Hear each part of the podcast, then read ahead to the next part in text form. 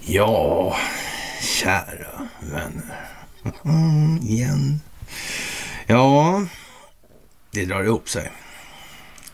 Det är dans bort i vägen på piglördagsnatten.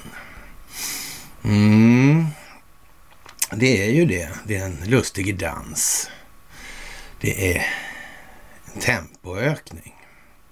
Mm. Det var någonting med Elisabeth den andras begravning där i helgen som var.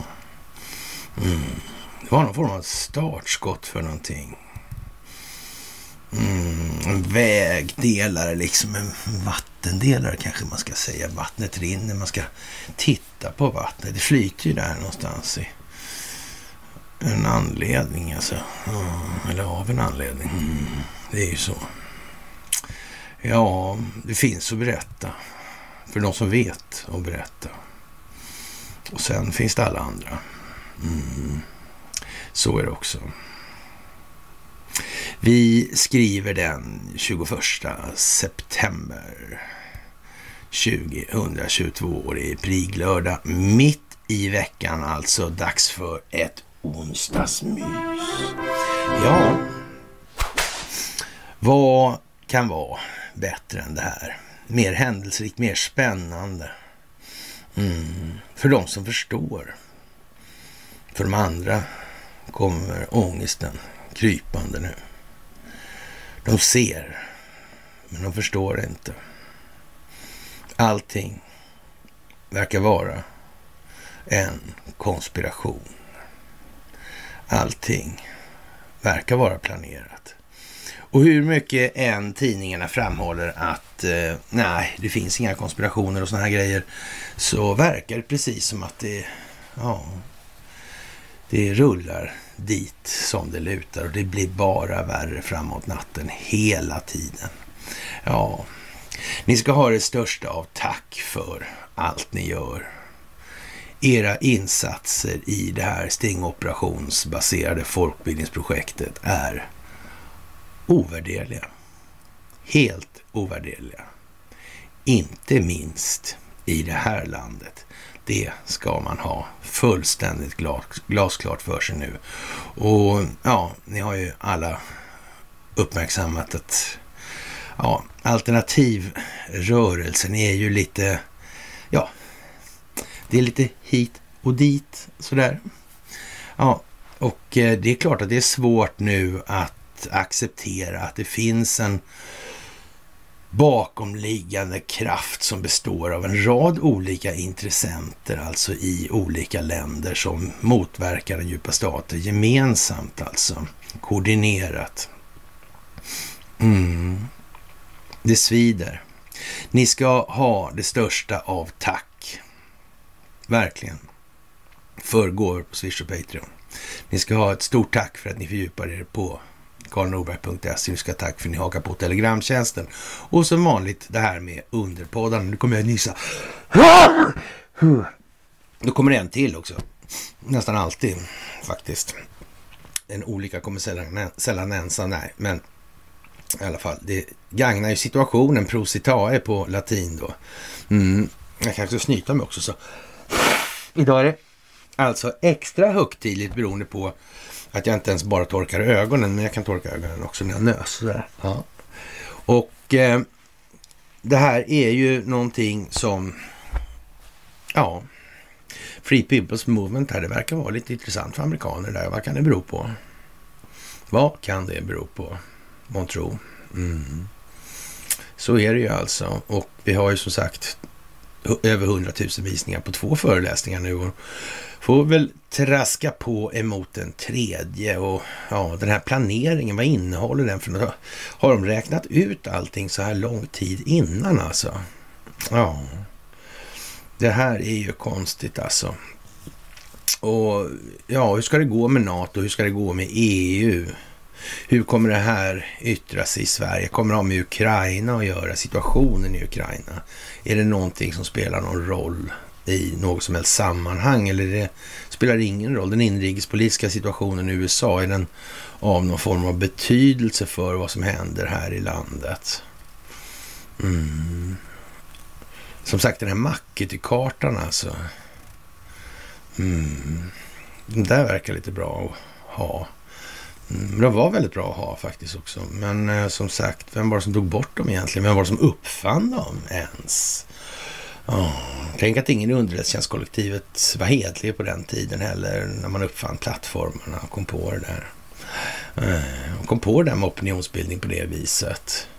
Jag vet själv då en gång i tiden när jag höll på med tyngdlyftning eller styrkelyft då, så vände jag upp och ner på styrkelseförbund sparka ut styrelse och sådana här saker genom att driva kampanj. var nog faktiskt en av de första på jorden som gjorde det här.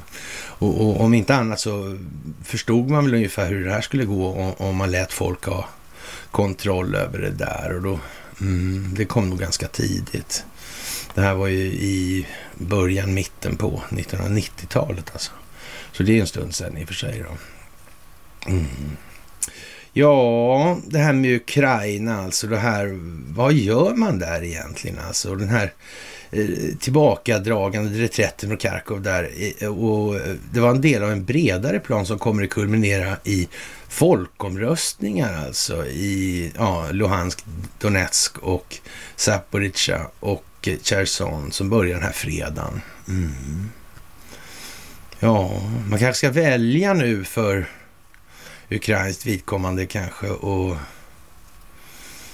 tagga ner det här lite grann. Kanske det här det kan man finnas en poäng nu kanske, i alla fall borde kunna finnas en poäng med att eh, ja, välja det här med avmilitarisering, avnazifiering och så alltså. Mm. Sverige ska bli ett föredöme i den delen alltså. Ja, har ryssarna sagt. Eller var det något de har slängde ur sig kanske?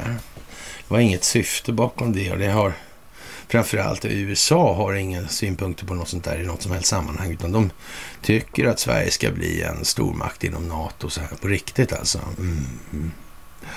Ja, ja, den amerikanska militären, finns de med i den här ekvationen på något vis? Ja, det är rätt mycket amerikanska militärer här i landet alltså. Mm. Hur gick det där egentligen med det här valet 2016? För nu har det ju kommit fram, man har ju fuskat i det där valet också. Ja, men det räckte inte. Det räckte inte. Nej, nej. Det gjorde ju inte det. Man kunde ju, även om det var någon annan som tog för stal fusket, så kan man ju inte gärna anföra det som skälig grund för någonting. Att vi, vi fuskar, men de fuskade tydligen också mer än vad vi fuskade kanske inte blir så bra. Nej, kanske inte. Mm. Det kan ju vara så alltså. Och eh, det här är alltså ingen eh, ja, tillfällighet det här med det här valet. Alltså nu kommer saker och ting dras till sin spets på ett helt annat sätt än vad som var fallet tidigare. Det kommer att bli mycket mer tydligt nu ur en rad olika perspektiv alltså. Och man använder alltså den militära operationen som hävstång för att tvinga fram seriösa förhandlingar om Donetsk och Luhansk framtid och oberoende i det här. Och eh, man, man får väl eh, gissa på att liksom det handlar någonstans om det här med rysk lag också. Den där som man har ställt över internationell lag för ryskt vidkommande. Man verkar lite misstänksam mot det här internationella rättssystemet och de personer som finns inom ramen för det systemet. Vi kommer tillbaka till det alldeles strax här. Vad är det för figurer då som har upprätthållit det här? Har de inte begripit någonting de då eller? Nej, jag vet inte. Hur är det där med, med, med regeringsformen, abolition och allt det här? Är det någonting som spelar någon roll egentligen? Det här med att man inte egentligen kan utgräva ansvar för någonting i det här landet av folk som begår vidrigheter över hela planeten. Man har nästan, man kan nästan säga att man har satt det i system faktiskt. Det är liksom på något vis så att det här handlar för eh, det internationella världssamfundet om det svenska rättssystemet, märkligt nog alltså. Det är ju konstigt att man säger så. Eller inte så konstigt kanske. Nej, det kanske inte är det alltså. Och eh, Ryska duman har alltså träffats och antagit lagstiftning som kommer att styra hur nya territorier tillsammans med deras medborgare släpps in i den ryska republiken. Och, och ja, det här beslutet om att hålla den här folkomröstningen togs för några veckor sedan bara då sådär. Och eh, Ukrainas fortsatta beskjutning av civila i Donbass gjorde det här till en absolut nödvändighet alltså. Mm, det går liksom inte att de håller på och skjuter artilleri på de här civila människorna där. Det är ju liksom inte, det är folkmord alltså. Mm, rakt av.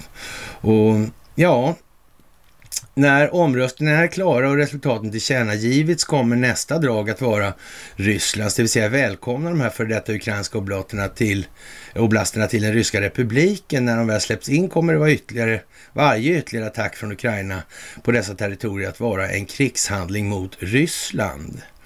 Och eh, Putin har gjort det här mycket tydligt att han kommer agera mot varje nation som för krig mot Ryssland och dess medborgare. Och därför har han alltså gjort den här mobiliseringen, en partiell mobilisering i vart fall. Och ja, man har ju egentligen inte, trots vad Bert Sundström och gänget säger, så har man ju inte ställt upp så mycket ändå. Som sagt, det är lite märkligt det där med Kina och, och ja, Nordkorea också där i den här ekvationen. Mm, de har gett sin synpunkt eller sina synpunkter på utvecklingen. Mm. Ja, han var ju ganska bra vän, va, Kim Jong-Un med Donald Trump, så som hade kommit överens helt enkelt där. Mm. Ja, det är tur att Sverige ligger bra till i Nordkorea, har gjort länge, alltså väldigt länge. Alltså, vi har ju varit sån här um, skyddsmakt då, eller åt då, eh, ja, till exempel stora delar av Five Eyes-länderna om inte annat. Lustigt nog alltså. Jaha, och eh, det här uppmärksammas naturligtvis från USA och NATOs sida då. Och ja, om de fortsätter att möjliggöra ukrainska attacker mot ryska medborgare kommer de att bli måltavla som svar alltså. Ja, okej. Okay. Det kan man ju tycka låter dramatiskt alltså. Och eh, man får väl eh, nog eh, nästan gissa att det kommer bli lite stelt och tråkigt här vad det lider alltså. Det, det verkar svårt att tro att det här eh, ja, går bara liksom med, med snack som vanligt. Det tror jag faktiskt. Eh, ja, trist historia skulle man kunna säga. Och eh, ja, hur egentligen kommer Ukraina att välja? Vad har de för val? Liksom? Det här kommer ju bara att öka trycket hela tiden. Så.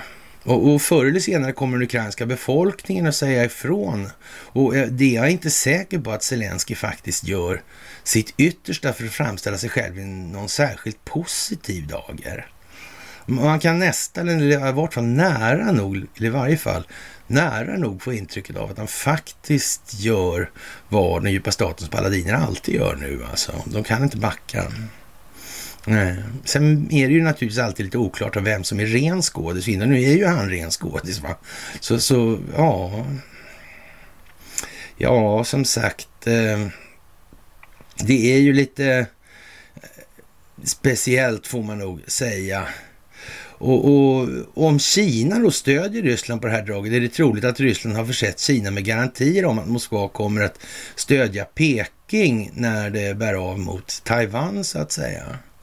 Mm, för det är också en sån här konstig grej. Det handlar ju inte riktigt det här om länder på det viset, utan det är liksom det är nog delar av länderna inuti på något vis. Det är lite staten i staten då, så att säga, fast på ett dolt sätt som har verkat under väldigt lång tid. Det har ju handlat om att exploatera de här länderna, om inte på naturresurser så på arbetskraft och så vidare. Mm. Ja, Made in Taiwan, ja. Mm. Ja, som av en händelse är det naturligtvis. Och det, det, är ingenting, det är inte planerat så, nej. Det är det inte. Och, eh, och i Sverige kryllar det nästan av amerikanska militärer som bara väntar på eh, att de ska få någonting att göra nästan, ser det ut som. Det verkar vara en otrolig så att säga, eh, kraftsamling i sammanhanget jämfört med vad som har förevarit historiskt sett. Det måste man nog tillstå ändå. Vad ska de göra här egentligen? Det ser ju nästan ut som de... Ja, vad kan det här handla om egentligen? Vad kan det här handla om? Jag vet inte faktiskt. Mm. Och det här med abolitionsrätten där, regeringsformen och regeringsformen överhuvudtaget alltså. Det här med att ha en monarkidemokrati eller en demokratimonarki alltså. Mm. Ja, alltså det är ju inte imponerande med det svenska rättsväsendet, det kan man ju konstatera. Det, var, det kom ju inte bara Robert O'Brien på ganska tidigt alltså, utan det gjorde det nog fler alltså. Mm. Men stressat är det ju i alla fall för den djupa statens vidkommande och, och det kan man väl se då på till exempel hur Estland reagerar i det här sammanhanget. Man förbereder motåtgärder mot den här mobiliseringen då och, och det får vi väl se vad det är. De kommer att förbereda ett åtgärdspaket som svar på tillkännagivandet av en partiell mobilisering i Ryssland, säger biträdande befälhavaren, försvarsmakten, generalmajoren Veikko Vello Palm till eh, en, en kanal som heter R, nästan R, nej men nästan i alla fall.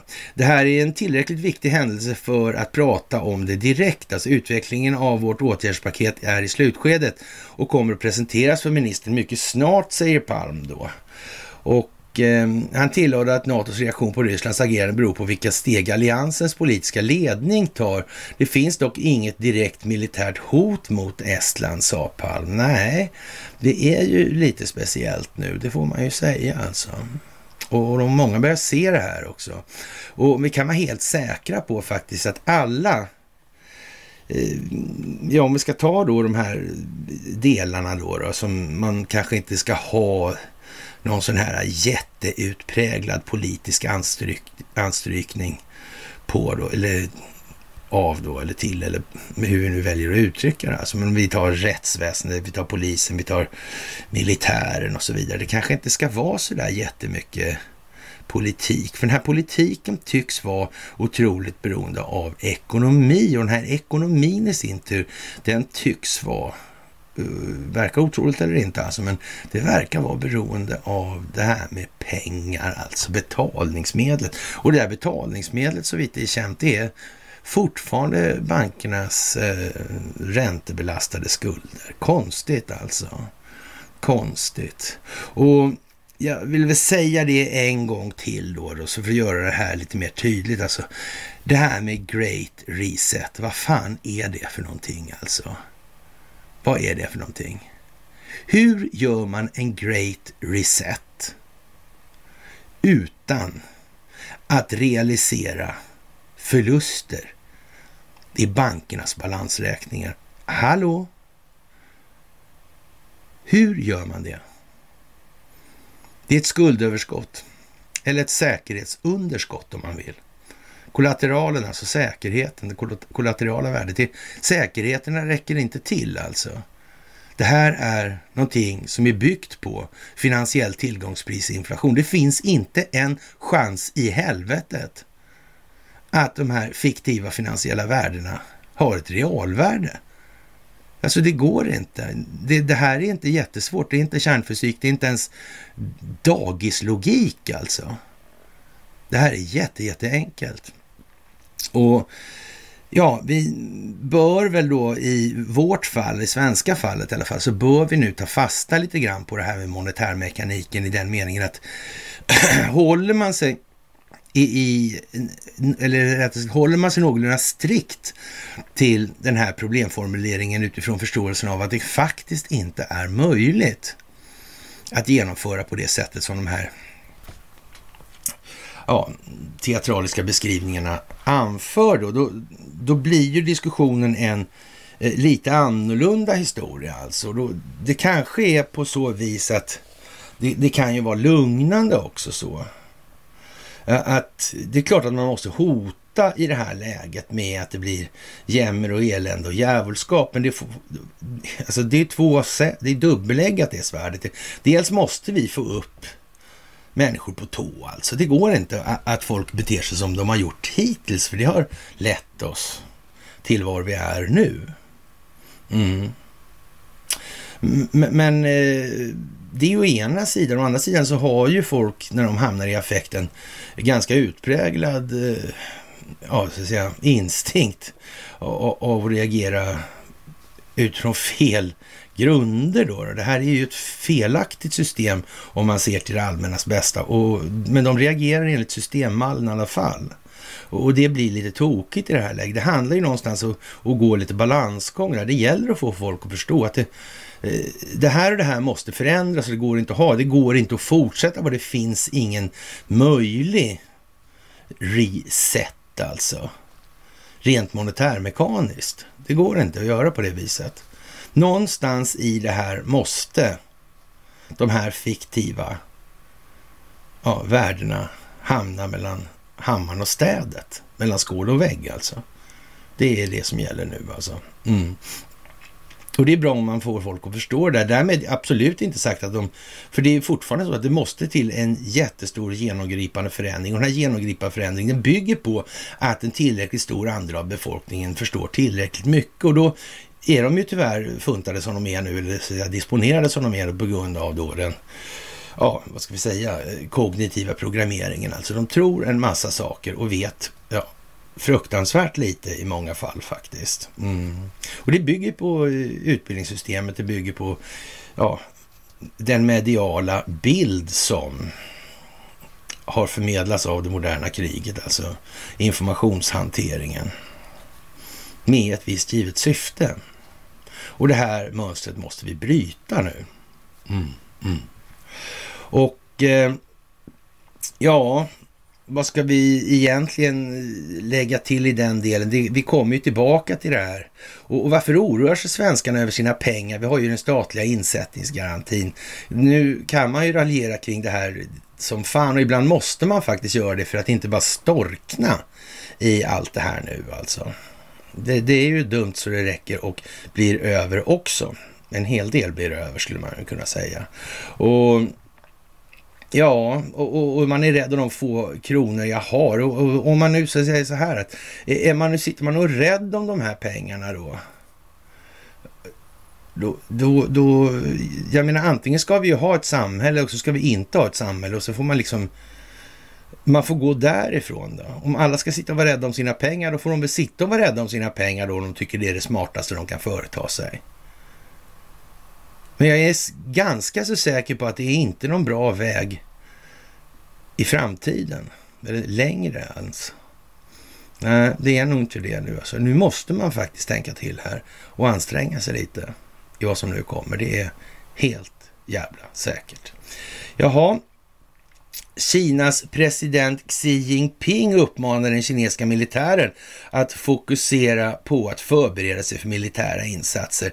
Det kommer samtidigt här nu alltså. Mm. Det gör ju det alltså. Det, det, det är ju inte exakt småsaker vi pratar om här alltså. PLA eller People's Liberations Army, det är ju ingen liten apparat alltså. Det är runda slänga 2,5 miljon soldater alltså. Mm. Det, det, kan man säga är lite grann. Den amerikanska armén till exempel, den är på 300 000 man. Det, det är en lite mindre pryl alltså. Mm. Och han gjorde det här vid en konferens om nationellt försvar och militära reformer i Peking.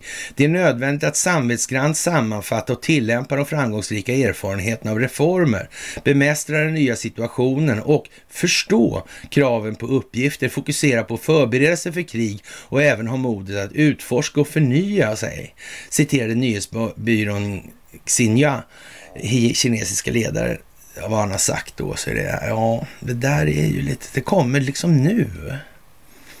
Det verkar som de slår, tänk att de slår ihop det här samtidigt. De gör inte det på grund av koordination, det handlar ju inte om den djupa staten. Det är inte djupa staten som är motståndet det här, det är det inte absolut, absolut inte, för den djupa staten finns inte. För då hade det stått i svensk media att den existerar. Mm, amerikanska politiker säger att den djupa staten existerar nu, men egentligen så består det av samvetsgranna samhällstjänare som vill allas bästa. Som svenska politiker kanske då menar de. Sverige är ju en humanitär stormakt och den svenska befolkningen är inte dömd att upptäcka att dess välstånd har offrats mot falska solidaritetens allt. Så inte alls. För då hade någon sagt något. Ja då, det hade de gjort. Ja, ja, ja, ja, ja. Ja, och eh, även kärnkraftsutpressning spelar in här nu. Alltså, vi talar inte bara om beskjutningen av kärnkraftverket i Zaporizjzja utan uppmuntrad av väst, vilket hotar, en, hotar att utlösa en kärnkraftskatastrof. Och, och där, där, ska vi väl då lägga till, det här får man ju ta med en gruva salt alltså, för hur, hur det är med farlighetsgraderna i de där sammanhangen, det vet inte vi särskilt mycket om alltså. Och det här med eh, atomvapnet, den verkliga innebörden av det egentligen, det verkar nog som det ligger i farans riktning. Det där är någonting som måste förtydligas för allmänheten då. Och eh, ja, eh, man kan väl säga att NATO-representanter har en tendens att, ja, spela upp det här på något vis alltså och, och möjligheten och, och tillåtligheten av att använda massförstörelsevapen, alltså kärnvapen alltså mot Ryssland. Det är ju konstigt alltså, där man spelar upp och så. Men vi, vi ber Putin att låta bli då liksom. Eller Biden gjorde det, eller underlivsporslinet gjorde det, eller ja, residenten eller vad vi vill kalla honom för. Och, och ja, och till de som tillåter sådana här uttalanden om Ryssland vill jag påminna er om, det här eh, säger man från rysk sida alltså. Eh, ja, vad ska man säga? De vill påminna om att Ryssland har faktiskt olika sätt att förstöra och i vissa delar mer moderna än NATO-länderna alltså, och, och ställa till det ordentligt alltså. När rysk territoriell integritet är hotad kommer Ryssland säkerligen att använda alla medel som står till dess förfogande för att skydda Ryssland och dess folk. Och det är ingen mindre då än, ja, det är Vladimir Putin som säger så här. Mm. Det kanske är en signal till den amerikanska befolkningen. Vad Är det lämpligt det här? Jag menar, det är klart att det finns ju jättemycket käcka svenskar. De är ju kavata och tuffa gubbar alltså. Mm. Men när det kommer mellan skål och vägg, jag vet inte fan hur vi ska se på det där egentligen. ÖB verkar han vara sån.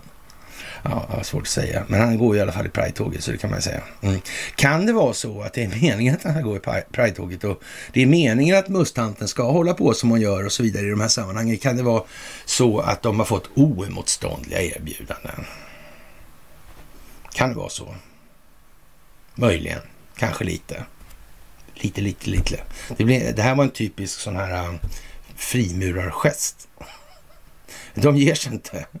Det är inte bara aritmetik, det är numerologi. Och, det går inte med det här vanliga, liksom, det moderna krigets beståndsdelar och ekonomi. Alltså, vad betyder det i de sammanhangen? Det går med religion och nu har vi naturligtvis fått något så fint som heter krislam också. Ja, men vi kommer tillbaka till det med. Och eh, ja, Eh, det här med, man, man tar in då reserverna reservarna nu i de här sammanhangen. Mm. Men det här, med, med, det här är ju mycket snack och det är mycket övningar med Sverige. Hur reagerar Sveriges militär? Mm. De övar frenetiskt med amerikanerna. ja, vad månde bliva, vad månde bliva, ja. Ja, Danmarks drottning månde i alla fall bliva sjuk i covid. För hon träffade det svenska kungaparet och det sa väl kineserna kan man ju säga då lite fräckt så här och frejdigt. Jag sa eh, Xi Jinping.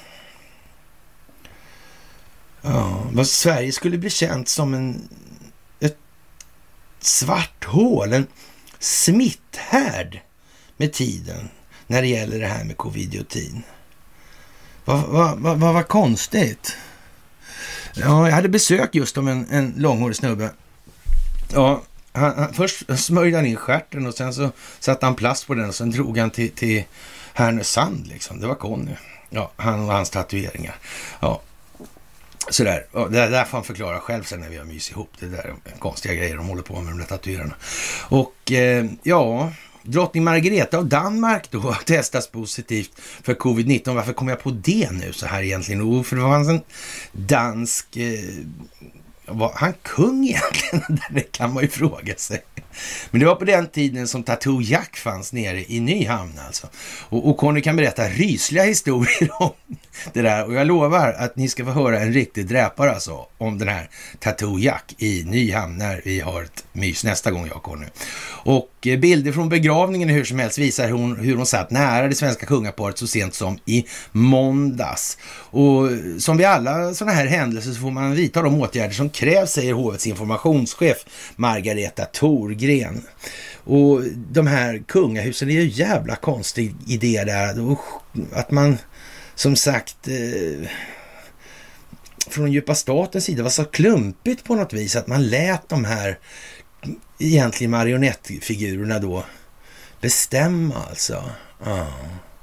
Men det här var ju konstigt. Alltså det var ju mycket, mycket märkligt hela den här historien. Och, och det svenska och norska och danska kungahuset verkar ju, ja, de är ju släkt på ett eller annat vis de här. Och, och, och de sitter ju ihop med Saxen, Coburg, Gotha. Det gör de ju också alltså. Mm, filial till Coburg, Gåta. Jag skrev Karl Gerhard. Det var konstigt det här. Alltså det verkade vara liksom en, eh, ja, eh, ett marionett monarkistiskt kungahus. ja, nu gick drottningen salig hädan. Ja, speciellt måste man ju säga. Det här händer ju inte så ofta, det kan man ju inte säga någonsin ens. Och Eh, ja, rusning efter flygbiljetter ut ur Ryssland efter Putins tal står det i Aftonbladet då. Och eh, ja, det är ju vad det är naturligtvis. Och vilka är det som flyr då? då? Ja, det är klart att det, det, det, det får man ju förstå att det kan ju faktiskt bli så. Det är inget snack, det kan jag verkligen förstå. Men vilka är det som flyr? Egentligen. Vilka är det som flyr?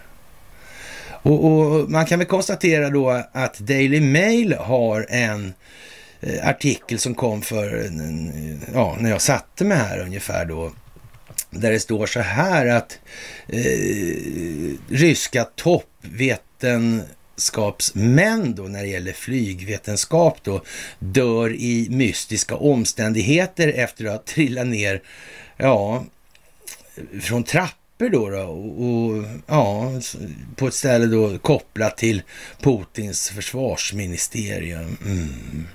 Ja, då, då jobbar de på Putins eh, försvarsministerium. Då kan man ju konstatera, då har de i alla fall, då är de initierade på något vis. Men frågan är ju då, bör man då kanske tänka lite på i det här sammanhanget, tänka så här att ja men vänta nu här, och om den djupa staten finns i Ryssland då, Mm, det är därför det blir lite så här. Den får ju liksom inte finnas. För finns den på ett ställe så finns ju möjligheten, öppnar sig möjligheten för att, för att den finns på fler ställen. Alltså. Och, och det blir ju olyckligt i de här globalistsammanhangen.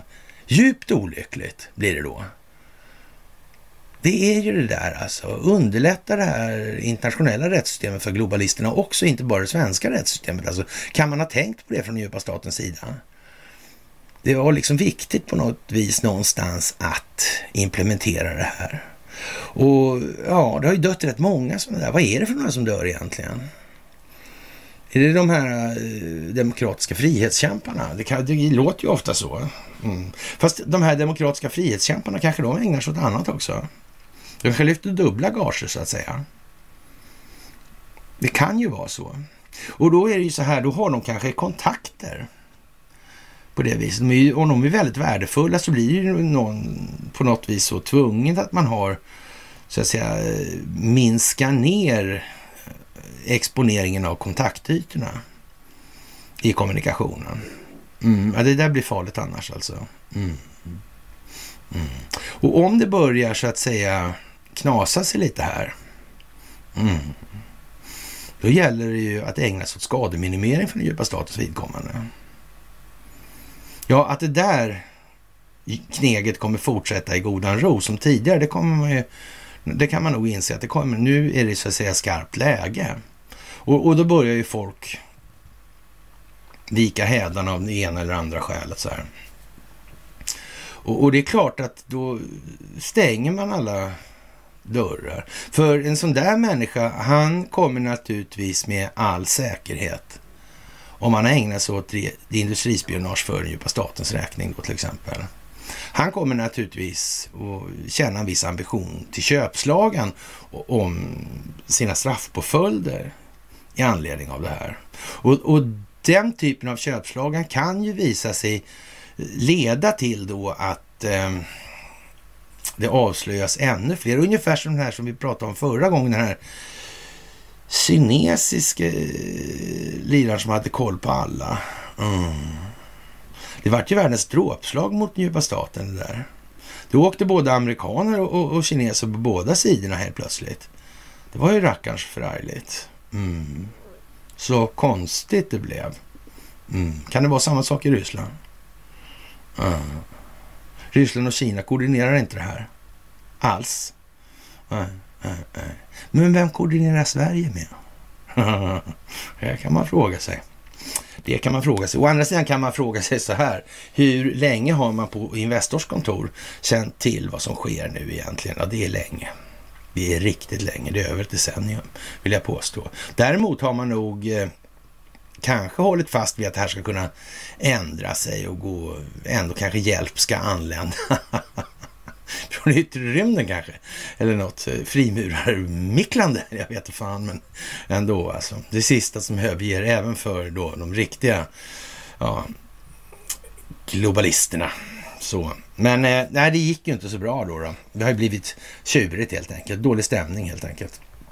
Och eh, ja, som sagt, eh, det tog bara några minuter efter Putins tal om att mobilisera fler soldater. Sen var direktflygen till Ryssland till flera huvudstäder utsålda. Det uppger ryska sajterna Medusa och Lenta.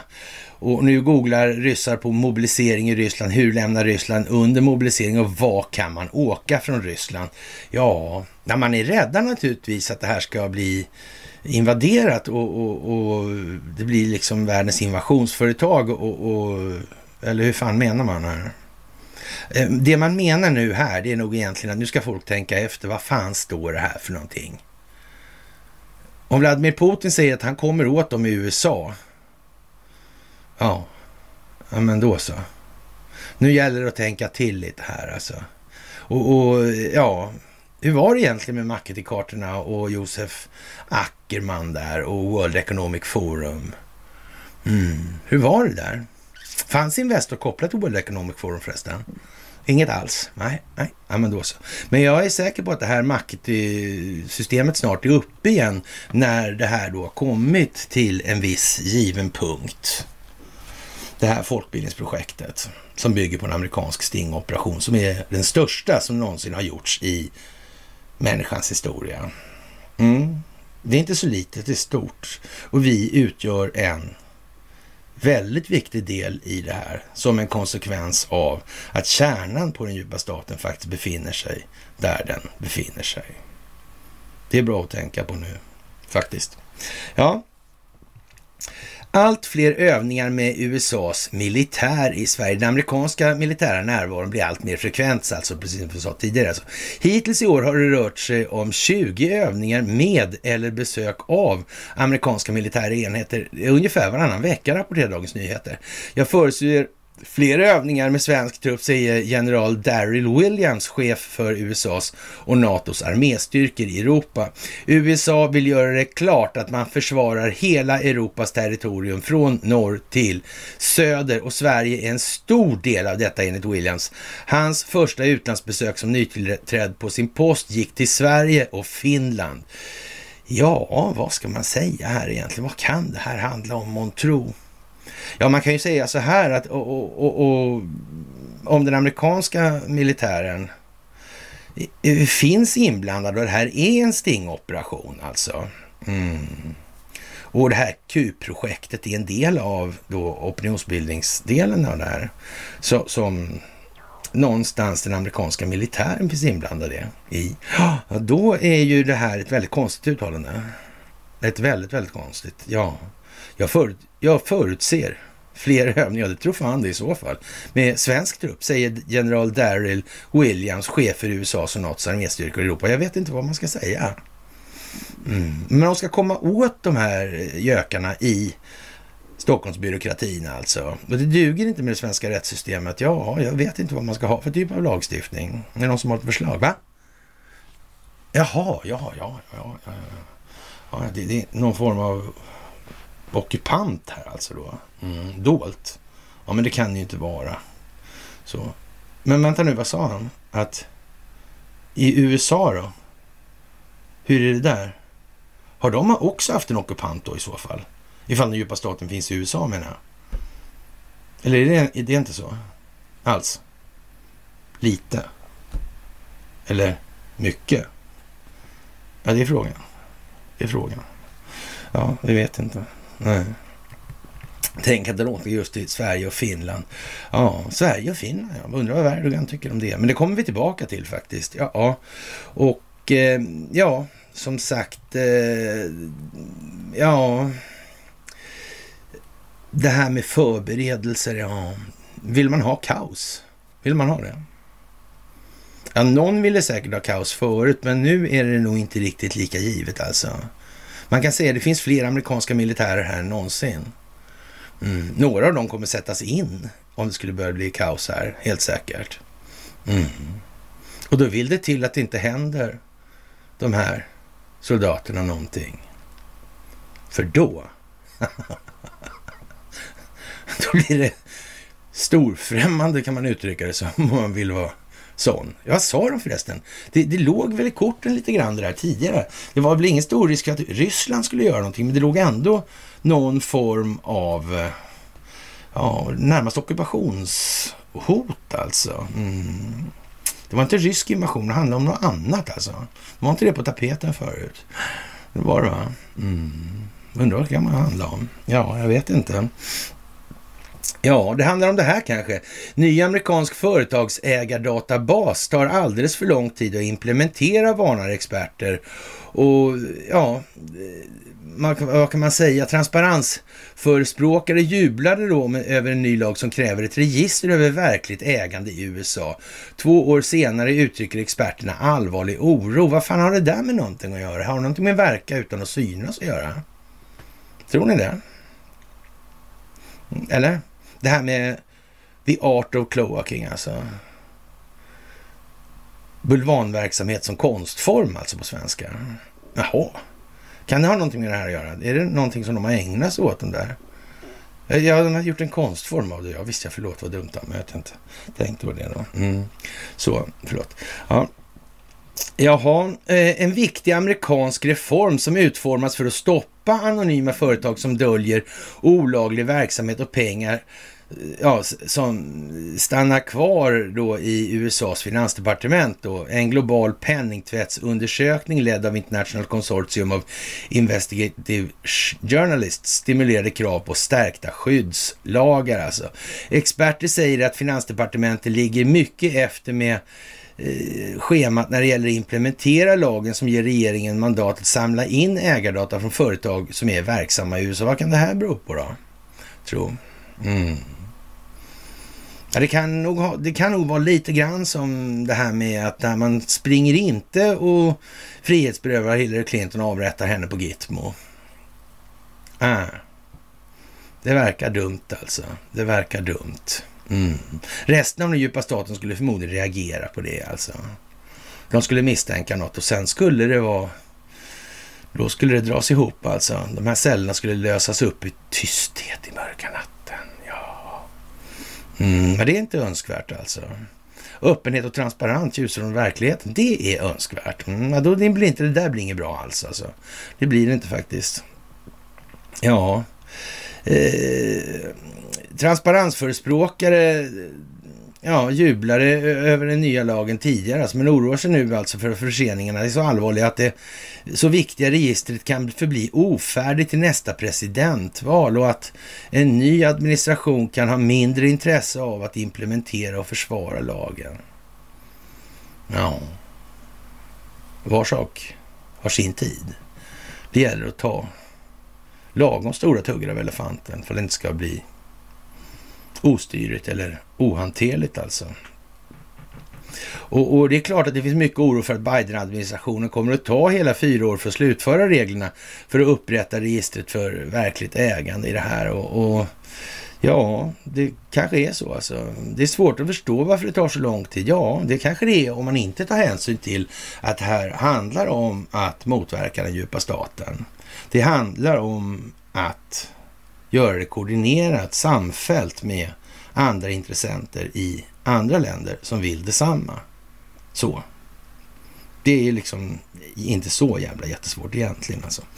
Jaha, och eh, i hjärtat av förseningarna säger experter så finns finansministeriets försök, alltså slutföra regler, så måste det finnas, plats, finnas på plats innan ett ägarregister aktiveras. Alltså en databas ska göras tillgänglig för brottsbekämpande agenter och bankens lev, efterlevnadsansvariga. Hur var det här egentligen? Är inte det liksom lite mackigt eh, stuk på det här på något vis?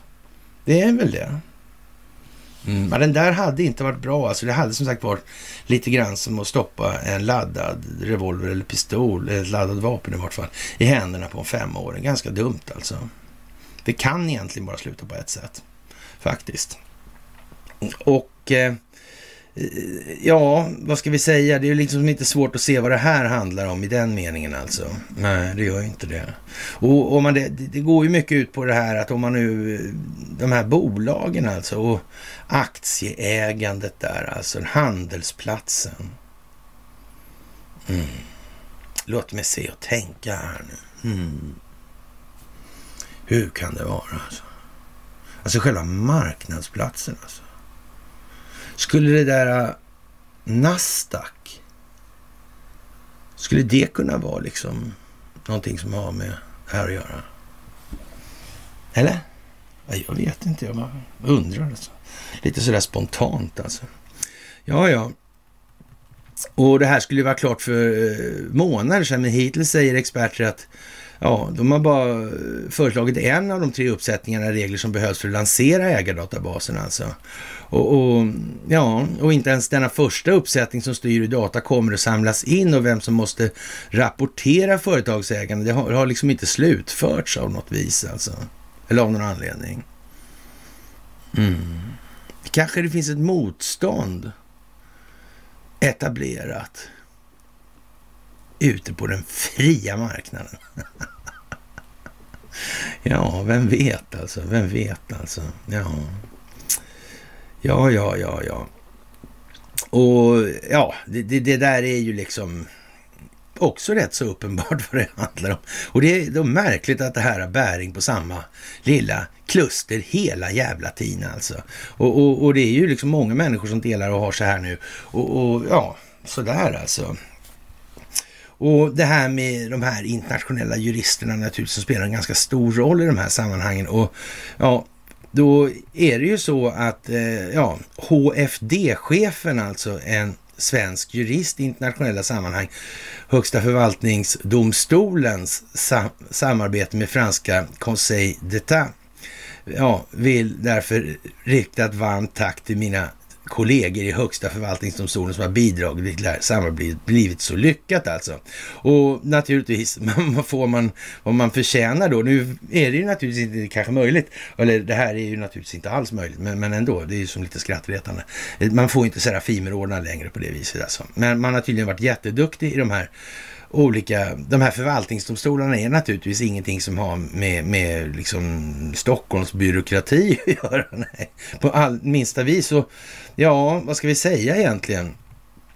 Ja, hon får i alla fall hederslegionens nationella orden. Högsta förvaltningsdomstolens ordförande Helena Jäderblom har mottagit, mottagit hederslegionens nationella orden efter beslut av Emmanuel Macron. Alltså.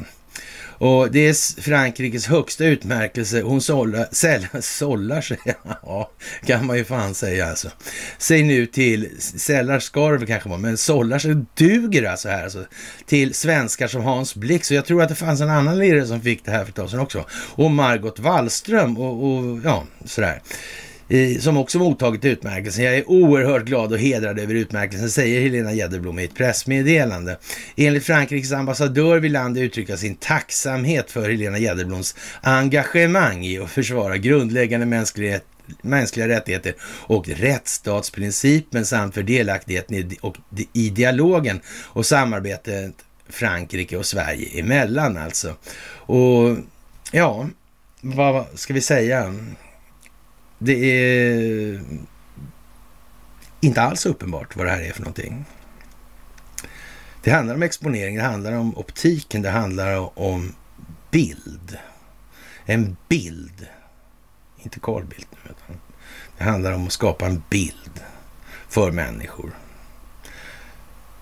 som går att referera till i förhållande till annan information som individen känner. Det handlar om folkbildning det här också. Mm. Så är det. Jaha, och eh, ja, det är som det är. Det knäar lite helt enkelt. Och Sveriges utrikesminister Ann Linde tillbakavisar Erdogans kritik att Sverige har varit en vagga för terrorism alltså. Och, och det är naturligtvis helt fel, inte bara fel, nej, men det, det är naturligtvis fel. Och, och, ja, vi kommer att bli medlemmar i NATO, säger Ann Linde då, som har en rätt så kraftig morot i arslet, höll jag på att säga, men i alla fall en piska över detsamma det senare alltså. Ann Lindes, tillba Ann Lindes tillbakavisande, eller Ann Linde tillbakavisar den turkiske presidenten Recep Tayyip Erdogans uttalande under tisdagskvällen och säger att han, är, han har verkligen helt fel alltså. Ja, eh, det är naturligtvis fel och vi kommer att bli medlemmar i NATO. Vi är fullt beredda att arbeta mot terrorism. Vi fortsätter att uppfylla det avtal vi har med Turkiet, Finland och Sverige. Ja, mellan heter det då alltså. Mm säger utrikesminister Ann Linde till före detta utrikesminister kanske. Hon har hon avgått den här kanske hon inte har. Ja, Erdogan fick frågan om Sverige och Finland och Turkiet kommit närmare en uppgörelse och om Turkiet är berett att permanent blockera Sverige och Finlands inträde i NATO om man inte kommer överens. Och Erdogan svarar inte på frågorna, istället upprepar han kritiken mot Sverige. Sverige har varit en vagga för terrorism och terroristerna, terroristerna har infiltrerat hela vägen in i deras parlament, säger Erdogan. Ja, de fick ju avgå för, för just det här då med gråvargar och såna Gulenrörelsen. Det var väl så, var det inte det? Eller minns vi fel? Jag tror inte det faktiskt. Jag tror inte det. Ja, han fortsätter att kritisera Sverige för att terrorister får demonstrera i Stockholm. I Finland å andra sidan är de inte som i Sverige, de är lite lugnare där. Och de har mer kontroll över utvecklingen, men i Sverige det är inte så. Alltså.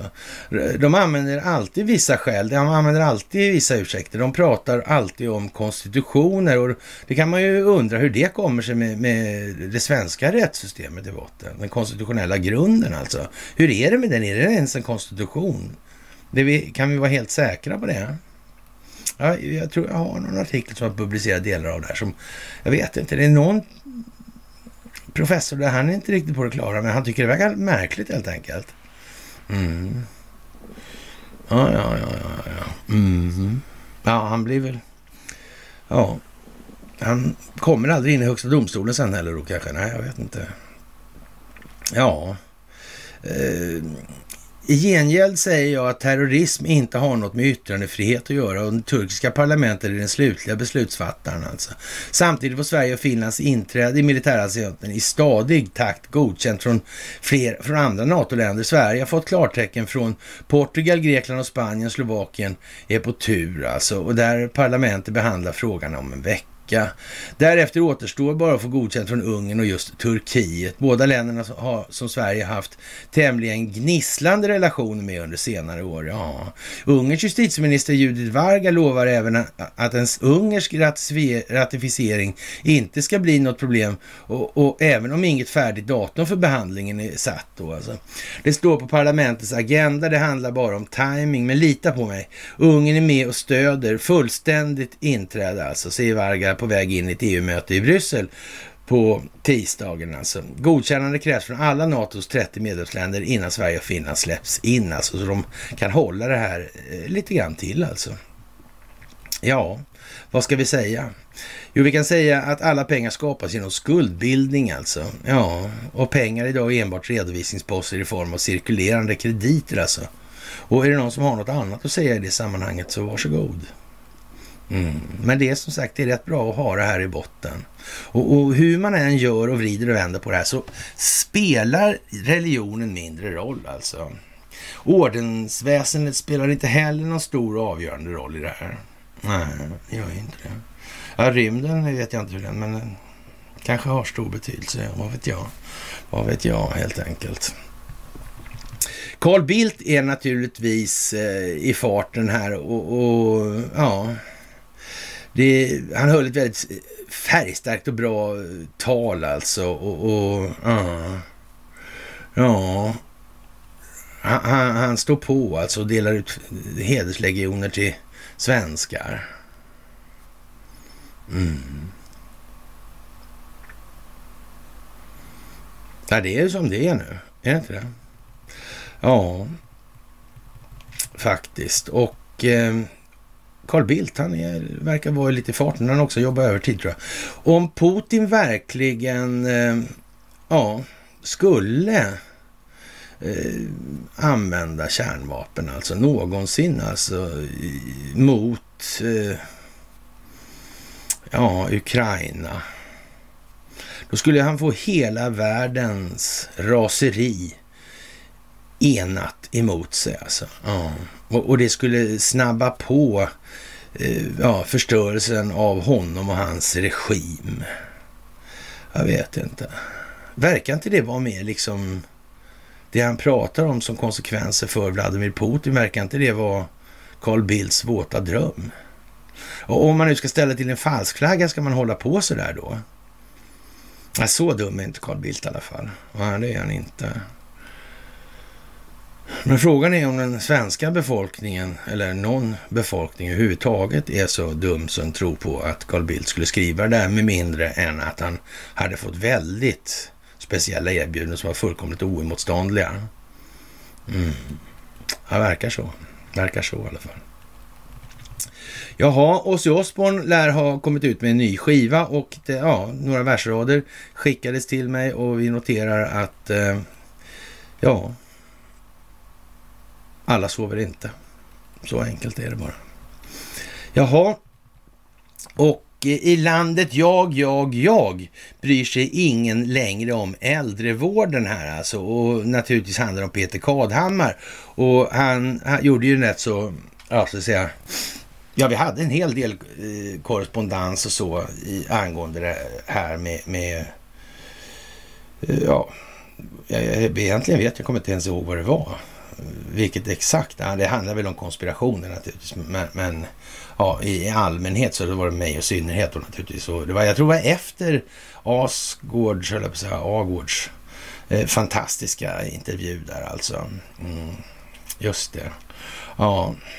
Och, och, det är väl ungefär som, som med Agård där att äh, det är lite värnevarning på det där. Va? Så där dum ingen på riktigt. Ja, och det var ju liksom, det luktade ju lite det där om Kadhammar alltså. Sen så eh, kröp han ju ur det där då, då sedermera. Mm. Det var ju förargligt.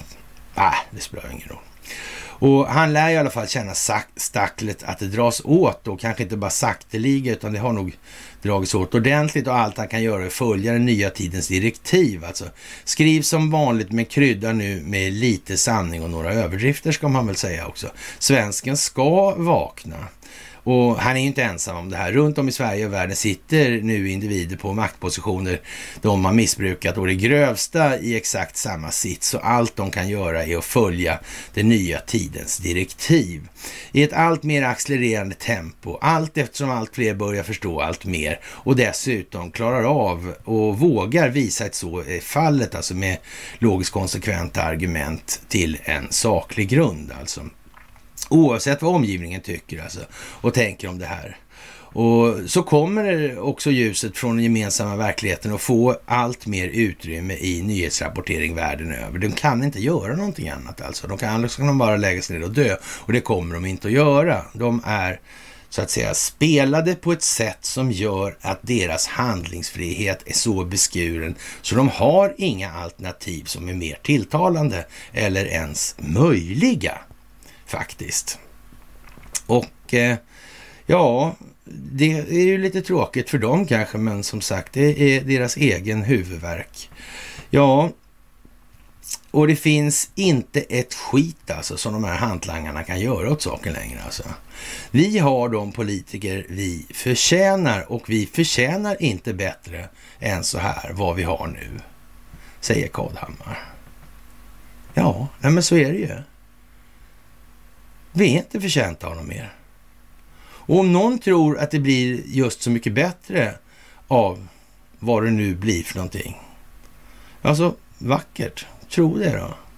Det kommer bli en överraskning, jag lovar i så fall. Mm. Men frågan är alltså, hur mycket ska man hålla det här inom ramen för den här stingoperationen som är jordens genom tiderna största, som har, är alltså utspridd till en rad olika länder i den meningen. Det kan man fråga sig, det kan man fråga sig. Och när man från amerikansk sida säger tidigare då att vi har allt, vi har allt. Ja. Men det spelar egentligen ingen roll, för man har inte någon användning för allt, för det är för mycket för människor i allmänhet att ta till sig. Så det är som det är. Det här måste spelas upp på det här viset. Det måste exponeras på det här viset. För att det ska få en grogrund i befolkningen i gemen. Ja, och i landet jag, jag, jag bryr, mig, bryr sig ingen längre om äldrevården och eh, se förbi ordet äldrevården och inse att det gäller det mesta utom just då egennytta faktiskt. Mm. Och det ska vi bygga samhället på. Varmt lycka till då alltså. Politiker som flyger med vindarna likt torra höstlöv. Politiker som står upp för de heligaste principer ända tills det blir löns mer lönsamt, heter det inte lönsammare, mer lönsamt att byta principer. Politiker som pratar mot bättre vetande om de tror att det kan ge ett par extra röster. Förbanne, förbannar de inte, föraktar de inte. De är bara en spegelbild av Eh, dig själv, alltså valmanskåren faktiskt. Det är det som funkar. Journalisterna spelar med, det är alltid lättast, så stryk medhårs. Och nu i samhället glömmer vi det som var viktigast av allt igår och imorgon glömmer vi det som var viktigast idag. Politiker är en spegling av vårt eget förfall. Jag-samhället. Det speglar också elitens sönderfall. Eh, skratta inte, sucka inte, himla inte med ögonen. Eh, vad du ser är dig själv och din samtid. Jag, jag, jag. Ja, det här är ju speciellt får man ju säga. Det är ju lite udda. Det är inte som det alltid har låtit i alla fall, det kan vi säga. Det kan vi säga. Ja, och eh, det här med hur Ryssland egentligen hanterar den här situationen och, och det verkar på något vis som att svenska medier fortfarande inte greppar det här. Att det kan ju vara så att de anförtror vissa informa viss information till sina strategiska partners. Det kan ju vara så alltså. Det måste man nästan utgå ifrån. Med. Man kan inte utgå ifrån, man måste säga vad är farligast på kort och lång sikt då i, när man har en sån här bedömande mall eller när man programmerar en sån här dator alltså. Mm. Det, det är nog så faktiskt. Och då är inte jag säker på att man ska bara förbise eller skita i en massa sådana saker. Jag tror det är bra att, att tänka sig att om de kan så att säga, ha någon form av nytta då för att genom att koordinera det här båda parter, alltså det blir liksom win-win då. Mm, om det dessutom handlar om motverkan av samma part som båda upplever sig ha ett problem med, ja då får man nästan vara lite svensk för att tro att det, nej, det sker nog ingen sån samverkan. Nej, nej, nej, det är klart att Ja, som sagt alltså. Eh, vad finns det här egentligen att prata om? En mycket allvarligt krig förs mot Ryssland. Alltså den ukrainska operationsscenen är bara en del av kriget som västvärlden utlöste mot Ryssland. Och det börjar inte den 24 februari. Man måste komma ihåg historien om NATOs expansion och ändlösa förhandlingar.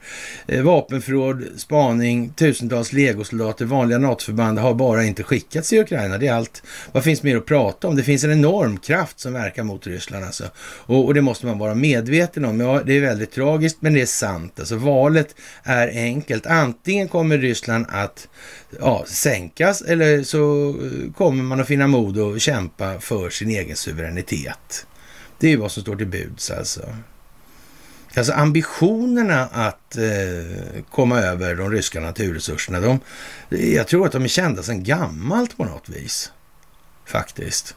Men jag kan ha fel i det naturligtvis. Och Ja, som sagt, eh, många är naturligtvis alldeles för, förfärade över hur det här låter alltså. Ja. Men, men, ja, vi får väl se hur det är alltså. Faktiskt. Tänk om all energi som används för att samla ved och bunkra mat och toapapper hade använts för att förändra samhället. Är det bättre? Det vill säga att folk hade tänkt efter lite istället. Ja. Men det kommer kanske. Ja, vi får väl se. Och ja, som sagt, eh, det här är ju strömavbrottstider och ja, man vet ju inte hur det här ska effektueras riktigt. Ja, det här med att Svenska kraftnät i Sverige måste lämna minst 70 procent av sin transmissionskapacitet, överföringskapacitet alltså. Transmissionskapacitet till marknaden för handel. Är det en bra grej alltså? Eller är det en dålig pryl? Mm. Ja, fundera lite på det där alltså. Man måste fundera på det där.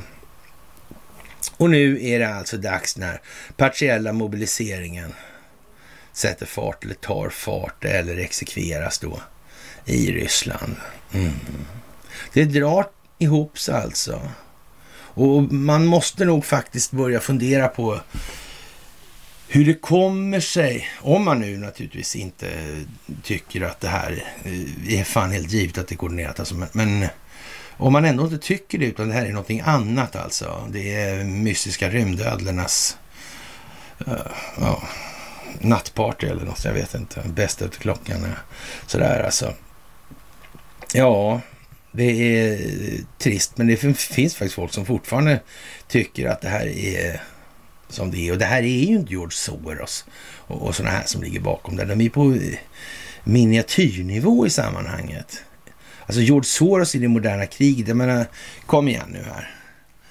En underrättelsetjänst, du kan ju inte ha liksom vilken liten underrättelsetjänst som helst på hela jordklotet. du har inga som helst problem att mörda en enskild individ någonstans. Det finns ju inte ens. Så. Så George Soros han befinner sig antingen ovanför eller under underrättelsetjänsterna i näringskedjan. Det är bara så. Alltså om man tittar då på hur underrättelsetjänsterna i USA håller på sådär. Jag menar, vad har inte de kunnat mörda och så vidare? Mm. Och det här har bara kunnat motverkas genom att man har koordinerat det här på det sätt som har gjorts. Och att man gör den här stingoperationen på det sätt som har gjorts. Det finns liksom inget annat. Och sen är det ju det här, det blir mycket diskussioner om det här med vaxet och så vidare. Men då kan man säga så här då, i, grund, i grunden då, så är det ju så här att måste man göra någonting åt läkemedelsindustrin? Är det, industrin, är det, är det liksom ett absolut måste? Ja, det är ju det. Alltså, det är ju bass för de här fortfarande. Det är ju liksom djävulens kemister sedan IG Farben-tiden då, andra världskriget och innan där. Ja. Mm. Det måste man göra, ja.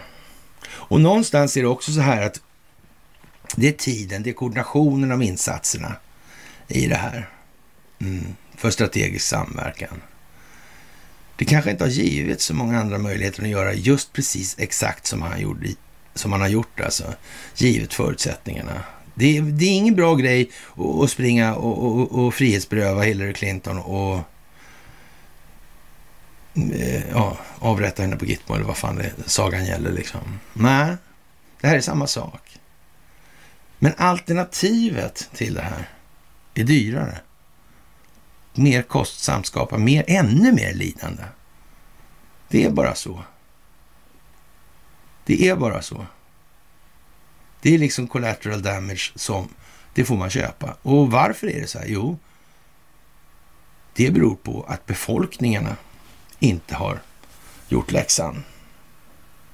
Annars hade det inte behövts. Har man opinionen med sig, ja, kan man göra vad som helst. Har man den inte med sig kan inte göra ett skit. Och det är ett av problemen i det här alltså. Alltså bortsett då från vad egentligen det här är för någonting och inte är för någonting. För det, det som vi har sagt hela tiden, tar, vi tar inga diskussioner om det. Det får visa sig ur ett rättsligt perspektiv, ett efterspel till det här. Men att man gör som man gör är definitivt beroende på att allt annat hade blivit mer kostsamt. Så är det. Och sen får man tycka vad man vill om det alltså. Det är bara så. Och, och naturligtvis många som är tjuriga för det här med pedofiltjossan. Men det är fortfarande, vi har sagt det tusen gånger nu tror jag. Den djupa staten har ett utpressningsmonopol. Och olika pretendenter till konkurrens. De får fan skylla sig själva Mm. Det är bara så alltså. Alltså den djupa statens politiska marionetter ska inte åka fast för pedofili. Punkt jävla slut. När djupa staten har bestämt tidigare. Mm. Det här måste tas i delar. Det måste också tas i steg för att det ska kunna koordineras. Det här handlar om globala rörelser över flera kontinenter. Det måste man också minnas. Man kan inte bara titta så, titt, så här nära liksom näsan. Det går inte. Man måste vara lite mera vidsynt än bara den här nästippen. Det går inte annars. Det blir skitdåligt liksom. Mm. Ja, ja, det är ju som det är. Och eh, ja, kontraproduktivt blågult. Motoffensiven, eh, ja, som Vladimir Zelenskyj har beordrat har förstört landet som anförtrotts honom, skrev det ryska utrikesdepartementets officiella taleskvinna Maria Sakarova i sin telegramkanal på tisdagen. Zelenskyjs motoffensiv har haft kontraproduktiv effekt på Ukraina. Den blodfläckade Kiev-baserade jokern från USAs sta staplade, staplade kortlek förstörde landet och de människor som har anförtrott sig honom då, eller anförtrotts åt honom. Ja, sa Sakarova, det var väl inget sån där jättebra beröm kanske och det är väl icke desto mindre sant för det, men det är frågan om vilken roll han spelar egentligen, Zelensky.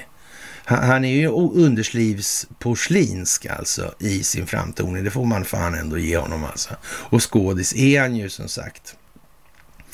Jaha, och eh, dagens PS bojkottar råd om premiepensionen, går inte på de här investeringsrådgivarna. Ja, det kan man ju säga i veckans understatement alltså. Det kan man ju säga i det här läget. Mm. Det är nog helt riktigt alltså. Och eh, ja, vi får väl se alltså hur fort det går här nu i anledning av den här ryska partiella mobiliseringen. Och ja, det blir naturligtvis eh, händelserikt. Helt säkert. Riktigt händelserikt blir det. Och eh, ja, vi ska väl inte fördjupa oss i om en aktivist störde eh, riksdagen, så att säga, men det ska upp i högsta domstolen. Klart är i alla fall att Fortum säljer Uniper till tyska staten med en kraftig rabatt. Hur var det där egentligen? Kommer inte tyst. tyska staten in i Sverige då och på något vis kan påverka situationen? Blir det inte lite så? Men jag för mig det skulle kunna bli sådär. Om de äger svensk kärnkraft, hur, hur ser de på det? De, de, de har ju jättebehov av... Mm. Så då bestämmer inte vi längre vad som görs här då. Utan då ska tyskarna bestämma vad de gör med sina kärnkraftverk här i Sverige. Ja, vi har ju haft lite brunkolskör i Tyskland också, så det, vi kan ju inte gärna klaga. Mm. Nej, det är ju så. Det är ju så faktiskt. Det är lite tråkigt alltså. Mm. Det är ju ett kraftigt rabatterat pris också. Det är fantastiskt alltså. Ja, och, och man får väl nästan, eh, ja, ska jag säga. ibland blir man lite trött då sådär mellan varven och, och för det mesta blir man inte naturligtvis i de här sammanhangen. Men, men nu är det ju viktigt att tänka och så gäller det att hålla vyerna så att säga i det här. Alltså man måste vidga perspektiven hela tiden och sen tänka då i varje liten tårtbit. Så här, vad är det här för någonting och hur i tiden utvecklas det här förloppet då, så det, i sekvenserna. Så här, och vad händer parallellt samtidigt? Och har det någon bäring på varandra det här då? Eller är det liksom bara varje perspektiv är helt fristående oberoende av allting annat som händer på hela jorden alltid? Ja, ungefär så. Och eh, ja, man får nog säga att det här håller på att spåra ur ordentligt. Och, och man säger det amerikanska justitiedepartementet är liksom eh, mer eller mindre panikslaget nu alltså. Mm. Det verkar ju korrumperat det där också. Jag vet inte, kanske som underrättelsetjänsten också. Ja, kan det vara så alltså. Mm. Det här är ju konstigt alltså. Faktiskt. Mm, speciellt, speciellt, speciellt alltså. Och eh, ja, vad ska man säga? vi kommer få hålla på alltså och, och rabbla det här om och om och om igen hela tiden. För det är fortfarande så att många människor, nej, nej, nej, nej, nej, nej, nej. Och det hjälper inte vad de gör. Alltså, det kommer inte att bli bättre, det kommer att bli sämre. Intills dess att den svenska befolkningen faktiskt har rest sig så mycket så de ser åtminstone över skoskaften. Det är helt säkert det också. Och vad som händer i USA inrikespolitiskt är ju mycket med den här äh, Mar-a-Lago-historien där. Och, ja, det verkar som att man har lurat liksom de här FBI-lirarna att göra den här prylen. Och det här med avklassificering, det var Barack Obama som gav rätten till exekutivorden. Den, den är kvar fortfarande alltså. Mm. Konstigt det där alltså. Som sagt, vi har sagt det förut och vi kan säga det igen. Det är, förefaller milt uttryckt oklart vad för roll egentligen som Barack Obama spelar och har spelat alltså. Men eh, ja, som sagt. Det är en mycket speciell situation och det här med de här klassificeringarna. Mm. Ja, verkar speciellt det också. Alltså. Mm. Men det handlar om att exponera saker hela tiden, skapa bilder. Så det kommer mer information, det kan vi vara helt säkra på. De har inte missat det i planeringen om vi säger som så. Det handlar om det moderna krigets alltigenom avgörande del, alltså informationshantering. Det är ju vad hela det här folkbildningsprojektet bygger på alltså. Mm. Det här skapas genom den här stingoperationen som inkluderar ett antal val alltså. Mm. Ja, det är ju som det är.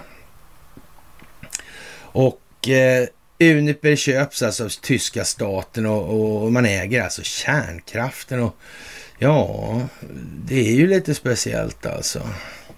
Det, det får man ju säga. och, och mm, Vad säger miljörörelsen? Ska utländska intressen äga svensk kärnkraft? Varför skriker inte Miljöpartiet lungorna ur sig? Hur är det egentligen om det har förevarit valfusk? Om man så att säga det uppdagas senare här. Mm. Är, det no är det flera partier som kanske trillar ner? Man sa väl det från Miljöpartiets eget håll att det här har no på något sätt, då, alltså på region och kommunal nivå så, ja, det har varit en katastrof. Alltså. Men så vart det stödröster där då, då på mm, nationell nivå. Alltså vänta, det där med stödröster, det är alltså speciellt, det får man ju säga alltså. Ja. Ja. Ja, vad konstigt. Med tanke på rådande omständigheter på energimarknaden och Unipers situation är det här rätt steg att ta, säger Marcus Rauramo, vd för Fort att nu förstatliga bolaget ser den tyska staten som en möjlighet att säkra landets energiförsörjning i vinter. Så är det, är det så alltså eh, att man tänker då köra på det här nu då för, för att försörja eh, Tyskland alltså? Och vi ska ta risken med kärnkraften då? Mm. Och svenska folket tycker det är helt okej okay, antar jag, i så fall. Annars hade de väl sagt något. För, och då folk, eller rättare sagt, förlåt, de har ju valt då i det här i, i det här politiska systemet. Så nu kommer de folkvalda kommer göra någonting åt det här. Ja, ja, ja, kanske det alltså.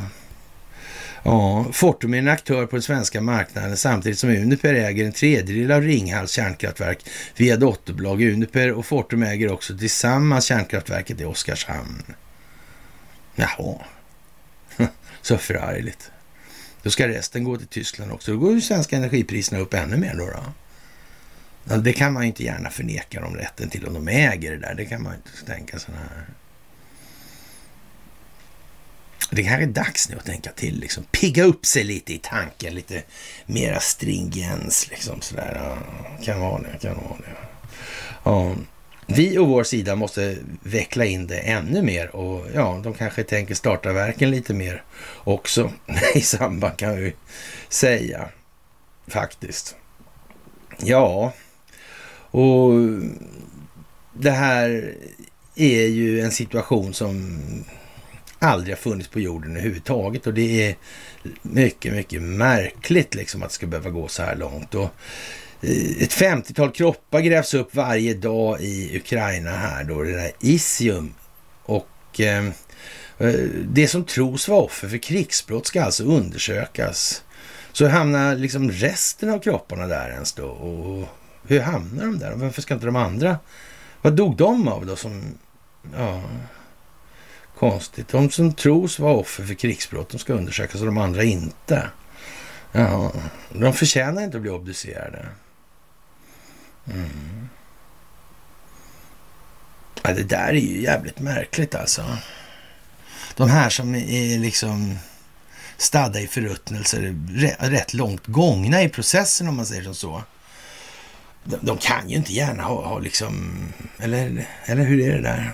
Mm. Tänk om det visar sig att de där har dött innan den här, så att säga, operationen eller ja, fulla invasionen. Vad, säger, vad kallar han det för?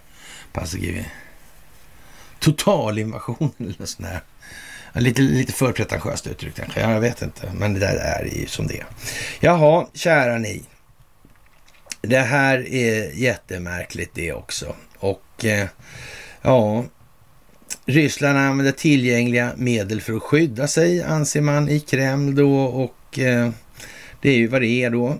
Och eh, ja, hur löser man ett problem som man inte ens förstår sig på liksom? Går det lätt eller? Eller som man inte, ja, man förstår sig inte på det, man vet inte ens att det existerar. Man vill inte höra. Man vill bara ha en lösning. Ja, hur vet du det då? Att det är en lösning om jag talar om det för dig? Om du inte vet vad som är problemet. Ja, och så här får man hålla, det är på den nivån vi får hålla på med retoriken nu, eller rättare sagt, ni får hålla på med retoriken. Mm. Det är ju så. Det här är nog helt makalöst och det är så att säga, ja, om man säger strikt ur det perspektivet så förstår man ju hur så att säga originellt eller originell den här situationen är. Alltså helt unik. Alltså det här har ju aldrig ja, förekommit i tillnärmelsevis den här omfattningen. Och ja, och eh, ja, Amerika kommer med ett nytt, eller USA kommer med ett nytt stridsflygplan och ja, det består av komponenter och så vidare. Så ja, är det provkört allting höll jag säga, men du vet, ni vet, ja, provturskommandon och sådana grejer. Ja. ja, ja, det är ju vad det är alltså. Det, det är löjligt helt enkelt. Jaha, och Eh, Japans premiärminister vill träffa Kim Jong-Un. Det var väl konstigt egentligen alltså.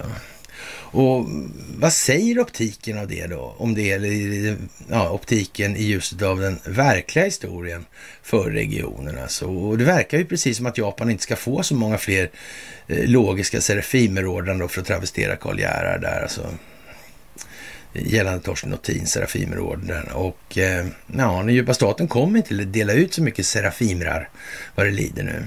Det verkar inte som det. Trist historia, skulle vara en fin grej alltså så. Mm. Mm. Men det är klart att det, man kan väl inte ja, förvänta sig då att någon från svensk statsförvaltning eller Stockholmsbyråkratin ska förlänas den. Så det, ja, som sagt, det, det, det, skulle väl se lite dumt ut då kanske, men framgent så, ja, som sagt, det är vad det är då. Japans premiärminister Fumio Kishida har återupprepat sitt erbjudande till Kim Jong-Un om ett möte mellan de två ledarna. Och han talade till FNs generalförsamling i natt, och, mot on, till, natten till onsdag, alltså. svensk tid, att Japan står fast vid de diplomatiska utfästelser som landets dåvarande premiärminister eh, Junichiro Koizumi gjorde vid sitt historiska besök i Pyongyang för två decennier sedan. Japan är redo att delta i en dialog om frågor som rör gemensamma intressen, säger Kishida som kom med ett liknande löfte förra året. Alltså. Jag är fast besluten att möta ordförande Kim Jong-Un utan förbehåll och kommer inte att, och kommer inte att missa något tillfälle att beslutsamt vidta handling alltså. Kim träffade USAs förre president Donald Trump vid tre tillfällen. Mötena ledde till minskade spänningar men mynnade inte ut i någon lösning på frågan om Nordkoreas kärnvapenprogram. Och jag vet inte. riktigt. Hur är det med det där kärnvapenprogrammet egentligen?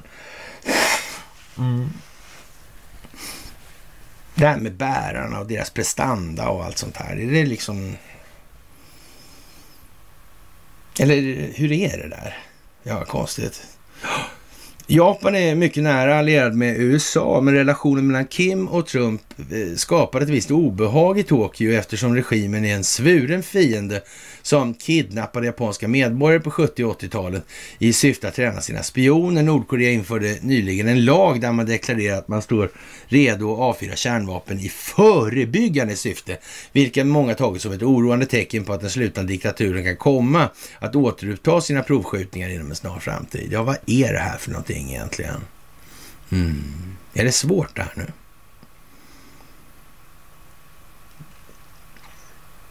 Vad hade... Japan fick alltid serafimrar och första västerländska ambassad i Nordkorea var. Och vilka drog nyttan av kalla kriget? Vilka räddades mer av det kalla krigets uppkomst än av sin egen förbättrade affärsmoral? Jag vet inte fan om det här kan anses vara svårt. Det här med, med den här lagstiftningen i USA för att eh, utröna verkligt ägande. Samtidigt. En bok som heter The Art of Cloaking av två stycken holländare. Jaha. Mm, en akademisk bok. Jaha. Det är jävla konstigt det där alltså. Jävla märkligt. Konstigt. Ja. Och det som är ännu mer märkligt det är alternativrörelsen. Att de ja, förhåller sig till det här som de förhåller sig. Att inte den etablerade politiken eh, bryr sig om de här, det, det är ju självklart. Men, men, eh, man måste ju ändå säga så här, när alternativrörelsen börjar hamna i bakvattnet på Peter Kadhammar, hur fan ser det ut egentligen? Tycker man inte då liksom att nu... Sådär alltså. För att inte tala om alla de här eh, interngrälen som uppstår helt plötsligt. Som självfokus. Oj, vad det är viktigt. Vi skiter i det där så länge, den här problemformuleringen. Där vi tar persongrejen, personkemin mellan folk i, i alternativrörelsen. Nej men vad intressant. Det verkar bra. Det, är, det är folkbildning. Ja. Jag menar amerikanska medier nu som X22 till exempel. Så här, de, det, det är ju liksom... Eh, man kan inte missa var de kommer någonstans ifrån och var de ska någonstans nu. Det, det kan alla se. Jag menar, det låter som en repig kopia på engelska nästan i förhållande till vad det här gör. Det är ju liksom inte som, han är inte framme än sådär, men det, det, går ju inte i liksom det här med ekonomin är som det är. Liksom, Hagalenheten är inte en svensk unik för, en svenskt unik företeelse. Det är ju inte det, utan det, det är vad det är helt enkelt. Och, och själslig utveckling är vad det är. Och, och så, nu måste människan alltså ta ett steg i den meningen, alltså gå från att vara filosofiskt materialistorienterad till att bli då intellektuellt, emotionellt orienterad i en större utsträckning. Alltså vi måste bli bättre. Vi måste ha ett större perspektiv. Vi kan inte basera hela vår preferenskarta och våra beteenden på de mest primitiva känslorna hela tiden. Det går inte.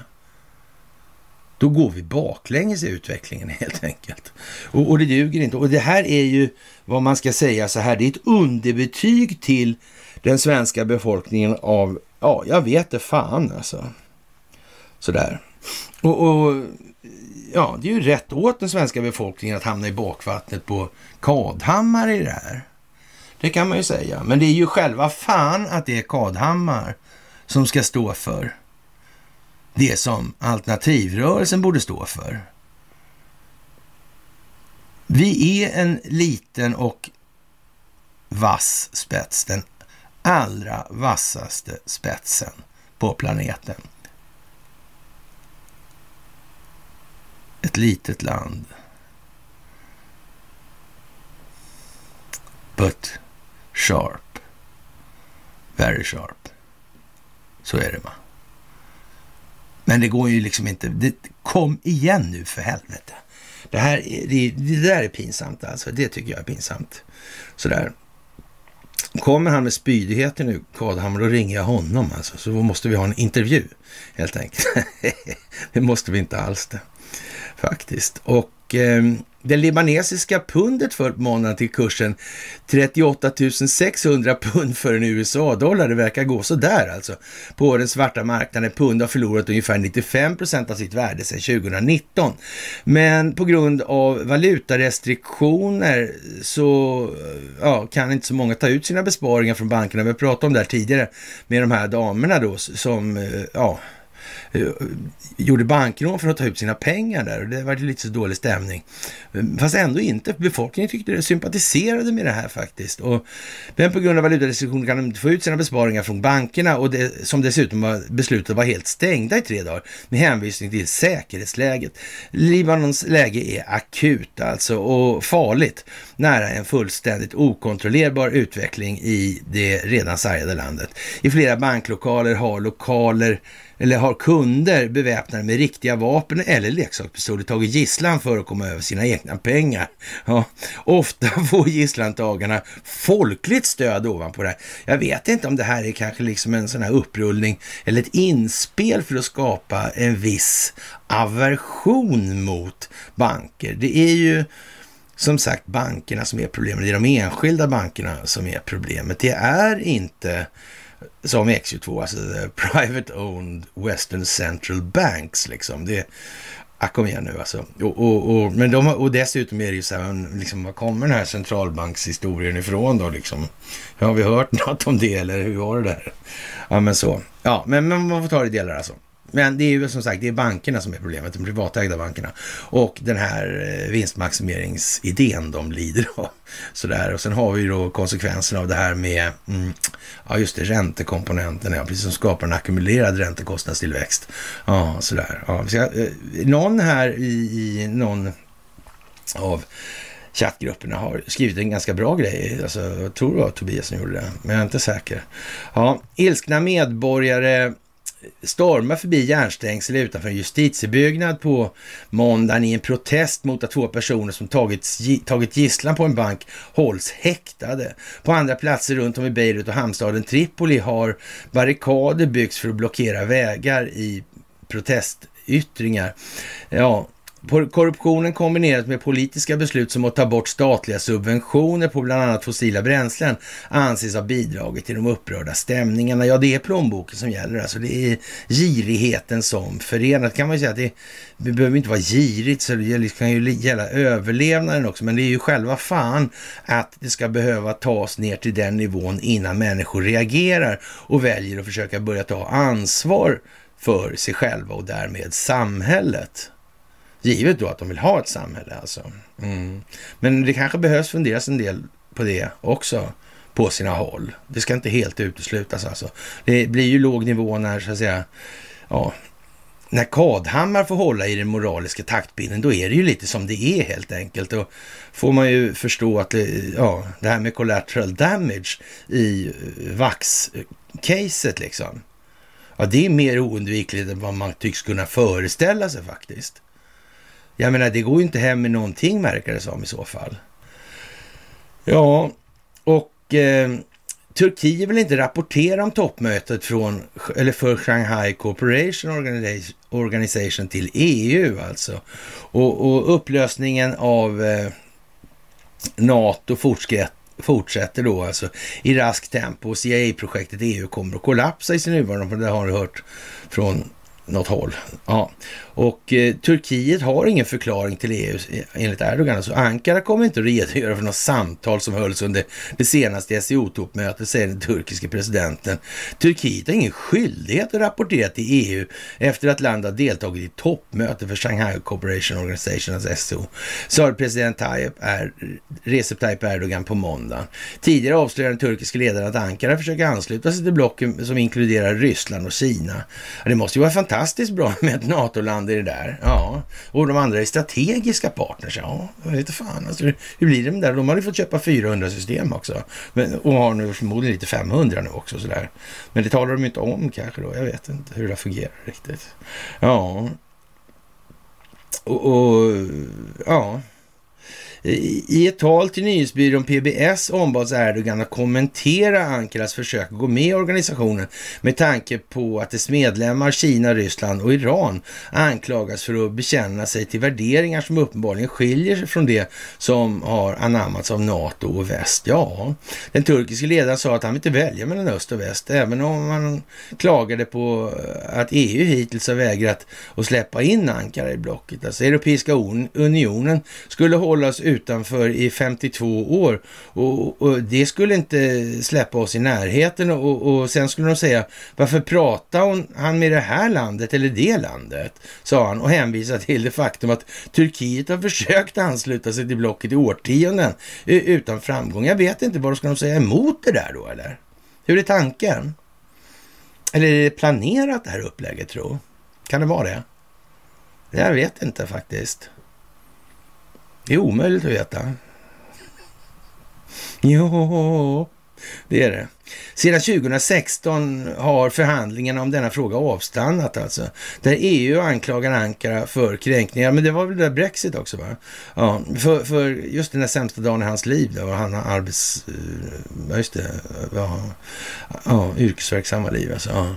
Eh, Ankara för kränkningar av mänskliga rättigheter och brister rättsstatsprincipen. Ja, i rättsstatsprincipen. Alltså Turkiet har förnekat de här påståendena. Medan vi är engagerade i dessa förhandlingar kommer vi inte att rapportera referera till Europeiska unionen vid den här tidpunkten, upprepar Erdogan och tillåter Ankara är villiga att föra samtal med alla länder i världen. Vilka jävla svin alltså. Det gäller ju att gadda ihop så här mot de som har eh, som man kan exploatera till exempel kinesisk arbetskraft och ryska naturresurser. Det, annars kan man ju inte fortsätta med det. Kanske Erdogan har hajat det där. Jag tror han vet lite om, om freden i Lausanne faktiskt. Mm, Osmanska rikets fall kanske. Ah, det var, de fick en extra turk där va, i den svängen också. Fick de inte det? Där runt 20-talet, där 23 kanske så. Ja, det var fan inte först på 30 han blev helturk va? Nej, så var det. Men han var ju där innan också. Men han hade visst ingenting om den djupa staten alltså. Och det visste ju faktiskt, vad sa Erdogan? Den har alltid funnits i Turkiet. Jaha, ja, alltså, för fan ja. Det är den Devlet, ja just det, så var det kanske. Ja, ja, ja, ja. De där som gick ur där alltså. Bojos Boys liksom. Mm. Hade han en farfar förresten på tal om Turkiet? Det hade han ju. Ja, just det. Ja, fan konstigt alltså. Ja, det, det, det, är mycket, mycket märkligt alltså. Turki, eller, Turkiets president noterar att han var redo att tala med många ledare, inklusive Kinas Xi Jinping, Indiens Eh, premiärminister Narendra Modi och Rysslands president Vladimir Putin även när Moskva genomför sin militära operation i Ukraina. Vilka, ja, vad konstigt alltså. Ja, ja. Under det här mötet i, Samarkand i Uzbekistan på lördag sa Erdogan att Turkiet strävar efter att ansluta sig till blocket.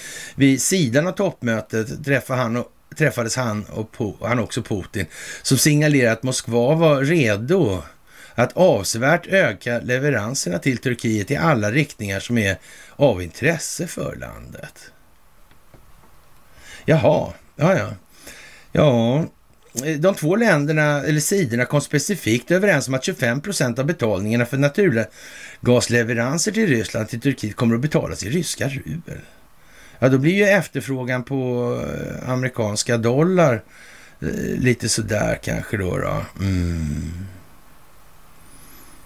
Men det har ju andra sidan De som priset är så högt då. Alltså, men, ja, hur blir det här egentligen? Hur blir det med OPEC då, då i det här?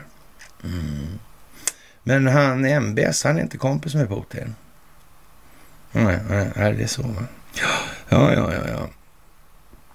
Mm, det är världens största regionala block, alltså det här SEO nu och eh, för närvarande omfattar alltså SEO Kina, Ryssland, Kazakstan, Kirgizistan, Tadzjikistan, Uzbekistan, Indien och Pakistan och nu senast Iran alltså. Och, och, Turkiet är tillsammans med ett antal andra länder, ja, så att säga speciella dialog, dialogpartners för den här gruppen då.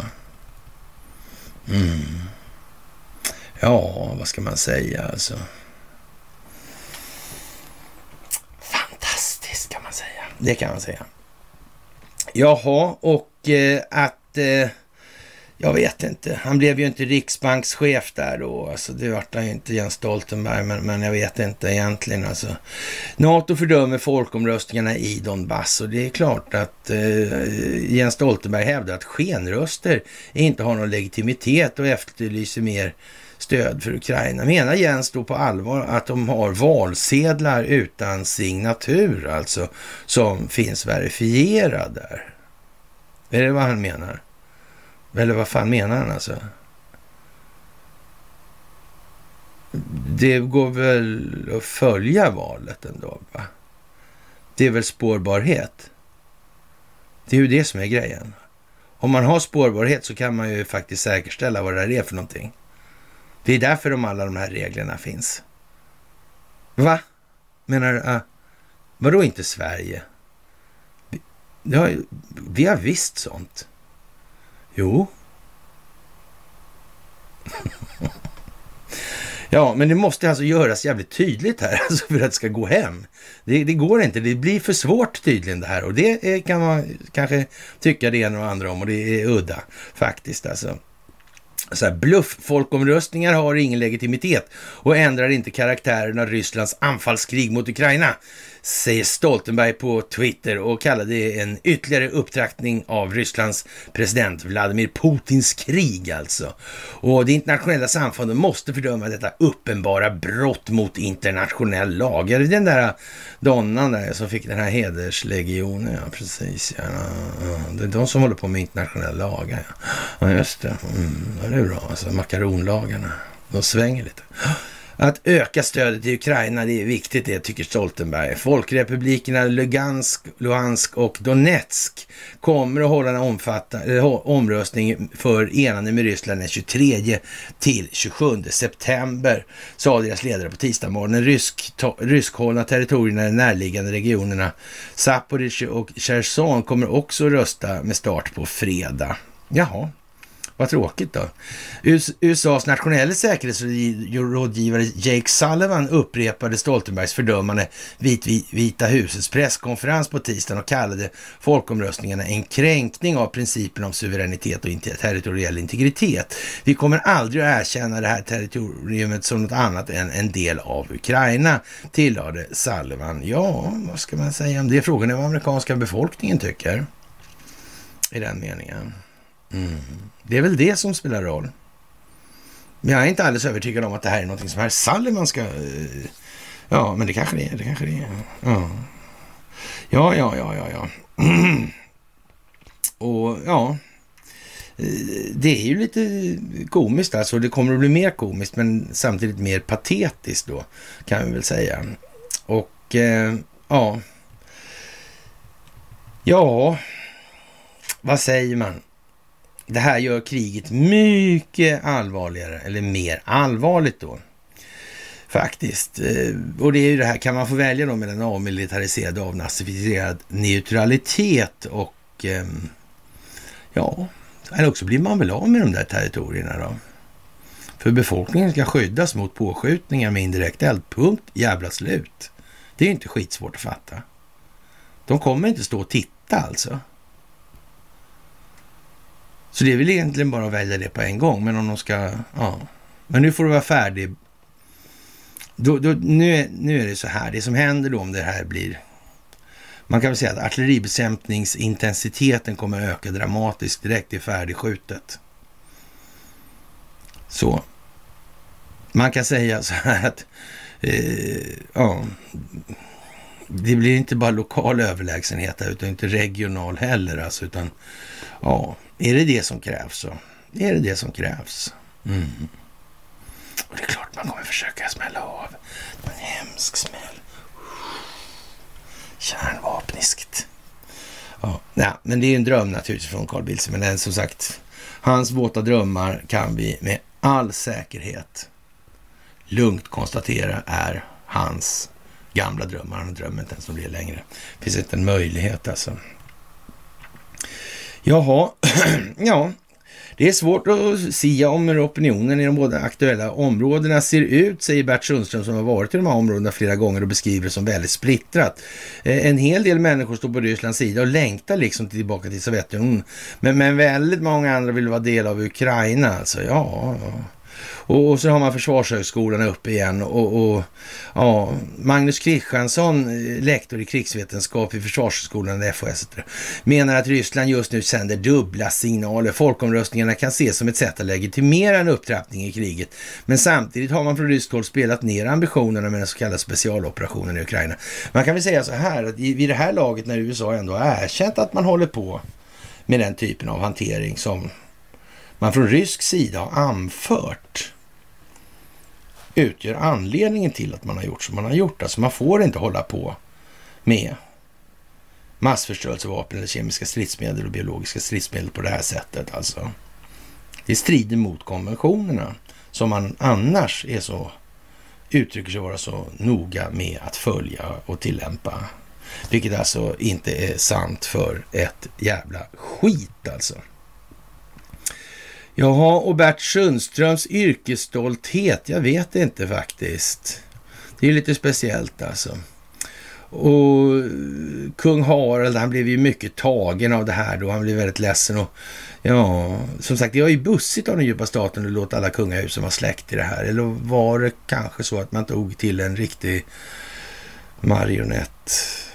Uh, sådär alltså. Mm. Och de hoppar glatt i ja, Hitlerprojektet också. Skickligt alltså, skickligt. Och som sagt, det finns... Googla gärna, eller sök gärna på Coburg Gåta på bloggen så får ni upp den här om... Ja... Holländska kungahuset och... Mm. Ja, det där är riktigt lustigt alltså. Och tänk att de är släkt allihopa. Mm, måste varit världens ibermäktigaste. Vilka rikedomar. ja, ja, ja, ja, ja, ja, ja.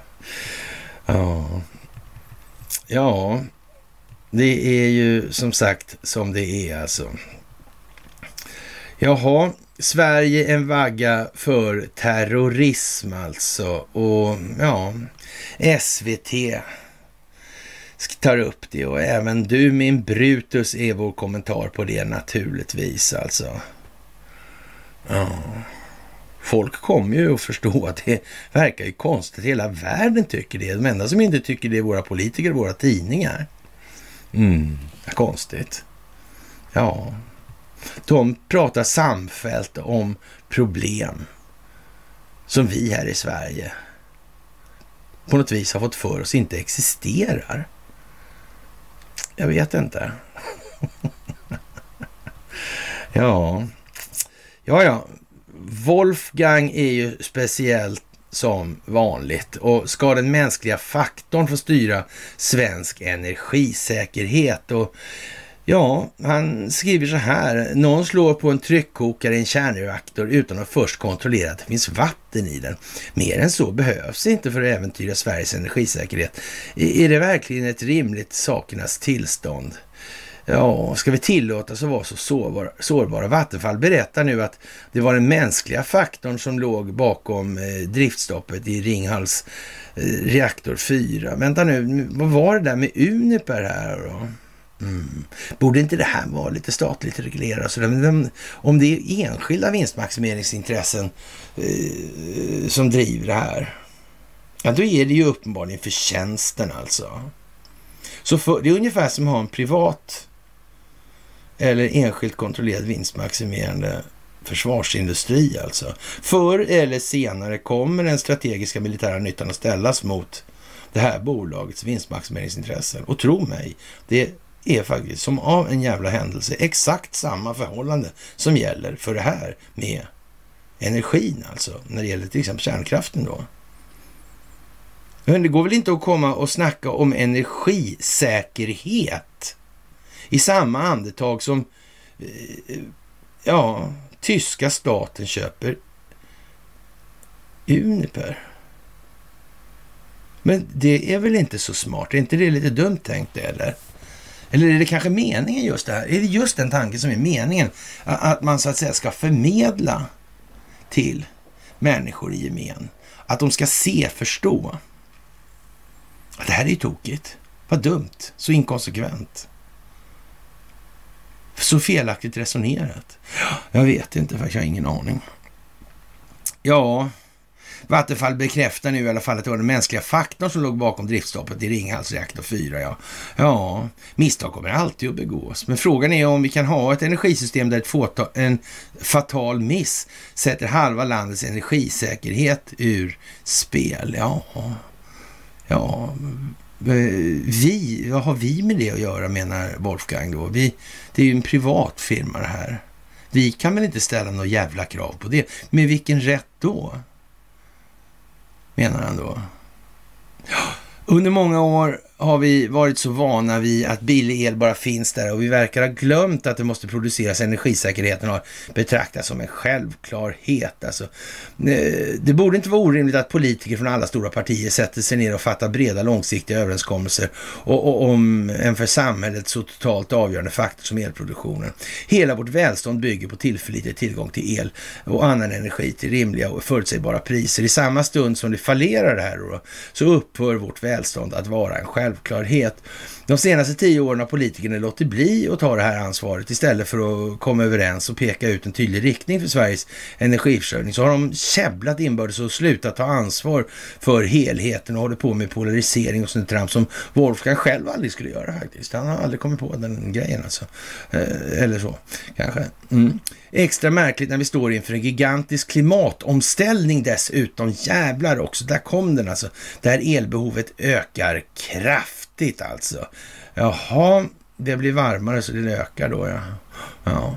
Vissa brukar hävda att Sverige producerar mer energi än vi behöver. Det är en sanning som ofta gäller vår, sommar och höst. Det, det är skälet till att Sverige just nu är Europas största nettoexportör av el alltså. Okej. Okay. Mm.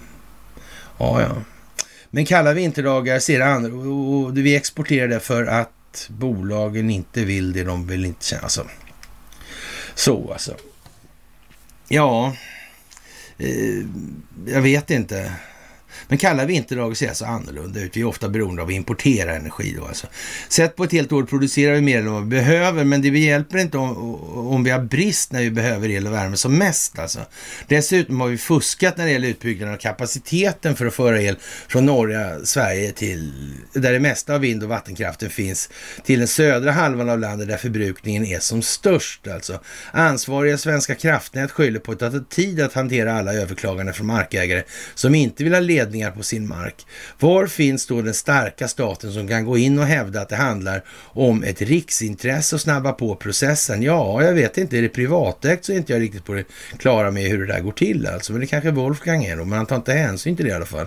Detsamma gäller när försvaret stoppar viktig havsbaserad vindkraft med luddigt hänvisat till rikets säkerhet. Att ha tillräcklig tillgång på energi är något och frågan om rikets säkerhet. Ja, försvaret kanske kan räkna ut, vad vet jag, att eh, om det är så angeläget som Wolfgang säger så är det första man nyper till då i sådana fall. I händelse av örlog eller annan ofredsverksamhet. Är det svårt att förstå det här tro? Om man lamslår, lamslår landet sådär. Ja. Det, det ringer, jag ska, eller vänta nu här. Wolfgang ska försvara den här havsbaserade vindkraften. Mm. Ja, men det blir ganska dyrt tror jag va? Hur var det med de där eh, torpederna som gick ganska snabbt? Hur är det med räckvidder och så här skjutavstånd? Men Wolfgang tänkte på det eller? Tänkte han inte på det eller gör han någonting han måste göra som han inte vill göra nu? Ja, det kan man ju fundera på faktiskt. Det kan man ju fundera. Nu står vi där med rumpan bar. Myndigheterna varnar för att elen i vinter kan stängas av för hushåll och företag några timmar per dag och, och vi har inte så det räcker alltså, om vi inte har det alltså. Alltså, vi kan göra på, satsa på en snabb energieffektivisering, spara så mycket det går och be för en mild vinter. Vladimir Putin och hans krig i Ukraina bär en stor skuld till de höga elpriserna. Det är vår lille skutt liksom nästan här. Mm, mm, mm. Ja, men det är våra egna politiker och myndigheter som är skyldiga till den bristande energisäkerheten. Ja, precis. Men den svenska befolkningen som har röstat fram de här har ingenting med det här att göra. De har inte byggt ett tillräckligt robust system. Det är alltid någon annans fel. Det är ingen Aldrig vårt eget alltså. Mm. Sverige är inte ensamt om den här synden. I Sydafrika, Afrikas största industrination, räcker energin inte till. Det har ingenting med Putins krig att göra. Det uppges handla om inkompetenta och korrupta politiker och tjänstemän. Det skulle man kunna säga eh, är en bra skrivning av eh, av Wolfgang alltså. I Sydafrika, Afrikas största industrination, ja, räcker energin inte till. Det, här, det har ingenting att göra med Putins krig alltså. Det uppges handla om inkompetenta, korrupta politiker och tjänstemän. Alltså, det kan också vara en anledning till det här alltså. Att man har alltså inkompetenta, korrupta, korrupta politiker och tjänstemän. Det kan också vara e-, en anledning uppenbarligen till det här. Men, men vänta nu, kan vi tänka så här då, då kanske att eh, skulle det kunna vara, eh, måste det vara det ena eller andra liksom? Det, det, alltså så. Skulle det inte kunna vara lite av det ena och, och en del av det andra? Eller tvärtom? Alltså förhållande, det vet man men alltså skulle det kunna vara så? Jag är inte säker.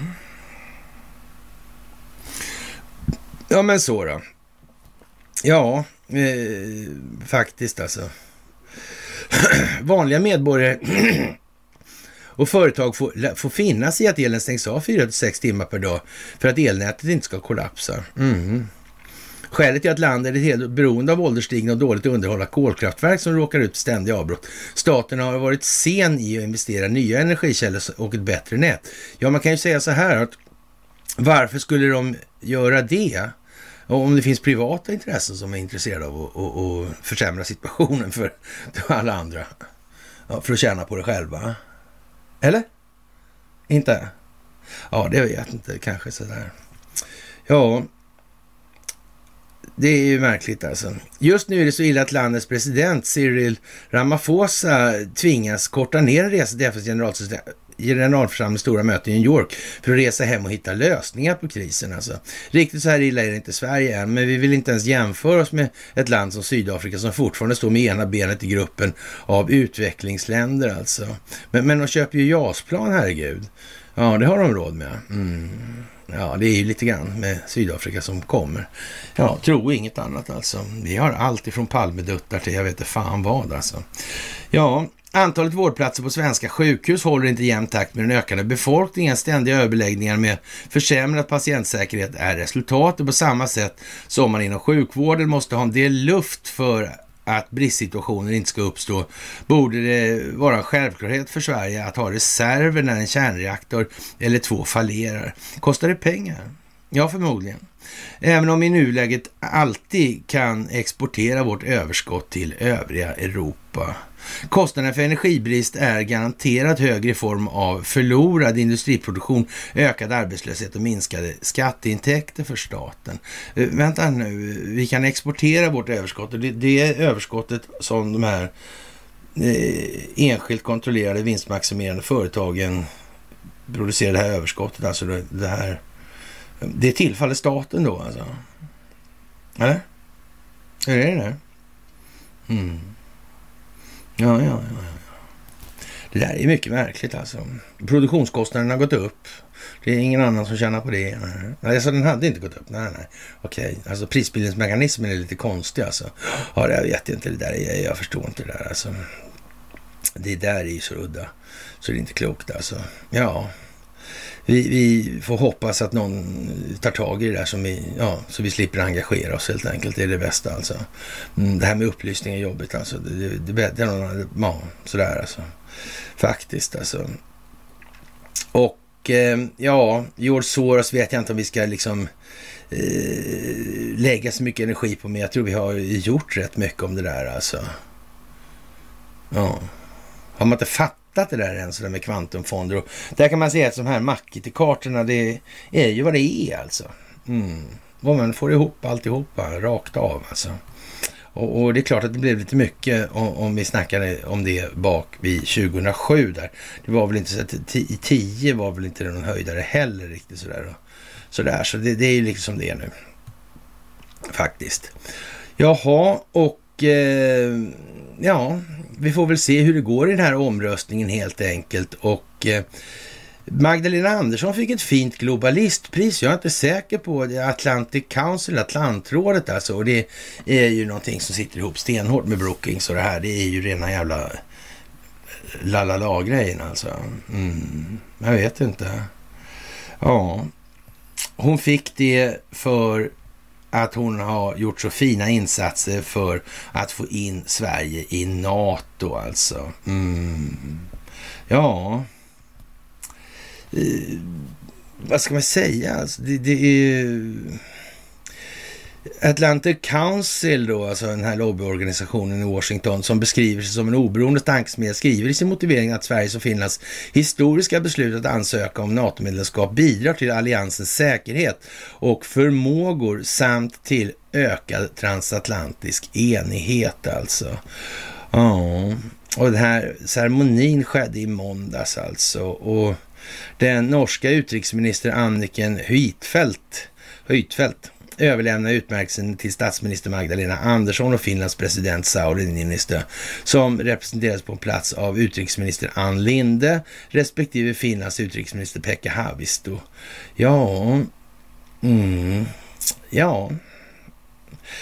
Utmärkelsen delas ut varje år till personer som verkat för ett ökat transatlantiskt samarbete, vilket enligt regeringen spelar en viktig roll för, ett ök för ökad frihet, fred och välstånd för alla människor i Europa och Nordamerika. Jag vet inte vad vi ska säga faktiskt. Det är ju som det är, helt enkelt. Mycket udda, helt enkelt, i det här läget. Mm. Och eh, ja, som sagt, det här med nationella säkerhetshot då. Mm. I USA. Tänk att ingen har sagt något om Ericsson som ändå måste vara inblandad i det här rent telekominfrastrukturellt. Mm. Vad beror det på egentligen? Samtidigt ökar antalet övningar och omfattning på övningarna dramatiskt i Sverige med amerikansk militär personal. Tänker de invadera Ryssland? Mm. Men av något speciellt skäl så tänker amerikanska mödrar att Battleground Sweden liksom. ja, jag vet inte. Men, men, det måste köras den vägen tydligen. Det är liksom inte mycket att be för alltså. Faktiskt. Och eh, ja, vad ska vi säga? Ty Tyskland, jag vill säga, men eh, spelar ju rätt stor, de har rätt mycket turkar också i det här och Tysklands roll är, den är nog lite konstig egentligen alltså. Mm. Det är ju lite märkligt det där med Tyskland och Tysklands roll historiskt sett också. Faktiskt. Det är märkligt ända bak till första världskriget alltså. Ja, det där är ju speciellt alltså. Och, och prins Charles nu är kung Charles då. Mm. Ja, det där verkar också lite sådär riggat. Alltså. Vad kan det bli av det där? Kommer han undan sina historiska gärningar här? Alltså, åh, det här med Jimmy Savile. Är det bra grejer att hålla på med? Eller håller på med? Finns det kopplingar till Epstein? Mm. Kanske finns det kopplingar till... Oh. Kanske Maxwell är på tapeten där alltså. Kan Robert Maxwell, alltså Ghislaine Maxwells farsa och den här uh, Jimmy kan de vara... Men vänta. Det måste de ju ha varit. Ja, men just det. Jaha, så lustigt. Ja. Och, och, och, och kung Charles som... Ja, han använde ju eh, Jimpan till, inte Jimmy också, utan Jimmy Savile, uh, som mediestrateg, rent utav. Ja, så märkligt. Undrar varför då? Ja, ja. Ja, ja, ja, ja, ja, ja. Ja, det här är ju eh, en trist historia, alltså, det måste man ju säga. Överlag alltså. Och vi är på väg in i en storm, men vem är det egentligen som kör här alltså? Och, och det får man ju fråga sig. Alltså när Ingves då eh, levererar en rekordhöjning. Ja. Hur är det med den här mekaniska kopplingen mellan bankernas styrränta och bankernas skapande av lån? Vilket kommer först? Var börjar processen någonstans? Ringer de Riksbanken och frågar så här, vi tänkte ta ett lån här, går det bra med avstämningen? Mm. Det där är konstigt alltså. Det är konstigt det där. Du kommer att få bli en hel del funderande för väldigt många i det här. Och ni, det, ni som tycker att det här är så jävla jobbigt och tråkigt, jag skiter i det där. Och det, det kan vi säga så här, inte minst i våra egna led alltså det räcker inte bara, man måste förstå varför helt enkelt för att kunna föra den här typen av resonemang på saklig grund. För ni kan vara helt säker på att vartenda jävla troll i de sammanhangen vet vad det handlar om.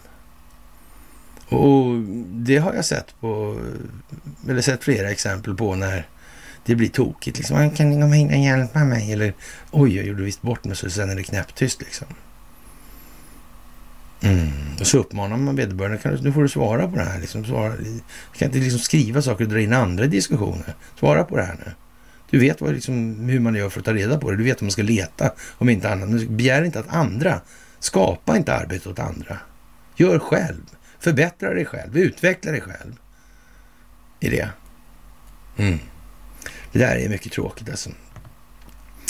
Jaha, och eh, den svenska räntehöjningen pekas ut alltså som ansvarig för att Wall Street går baklänges alltså. Och, och det får man väl säga så här, det, det är ju nästan eh, lite udda. Så idag väntas då den amerikanska centralbanken Federal Reserve lämna sitt räntebesked och, och det vore ju för jävla och, och naturligtvis mm, Åsa-Nisse har ju suttit på reglerings eh, bra länge också. Han är ju vad han är i de här sammanhangen. Det ska man ha klart för sig. Mm. Så är det ju. Så ja, det blir pinsamt nu hur den går egentligen alltså. Mm. Antingen styr vi eller också är Åsanis idéer helt åt helvete. Det är ju, ja. ja, vi får väl se. Han ska inte fortsätta ändå. Så, så är det ju. Och eh, norsk gassuccé irriterar när EU har brist på gas alltså. Jaha, så konstigt.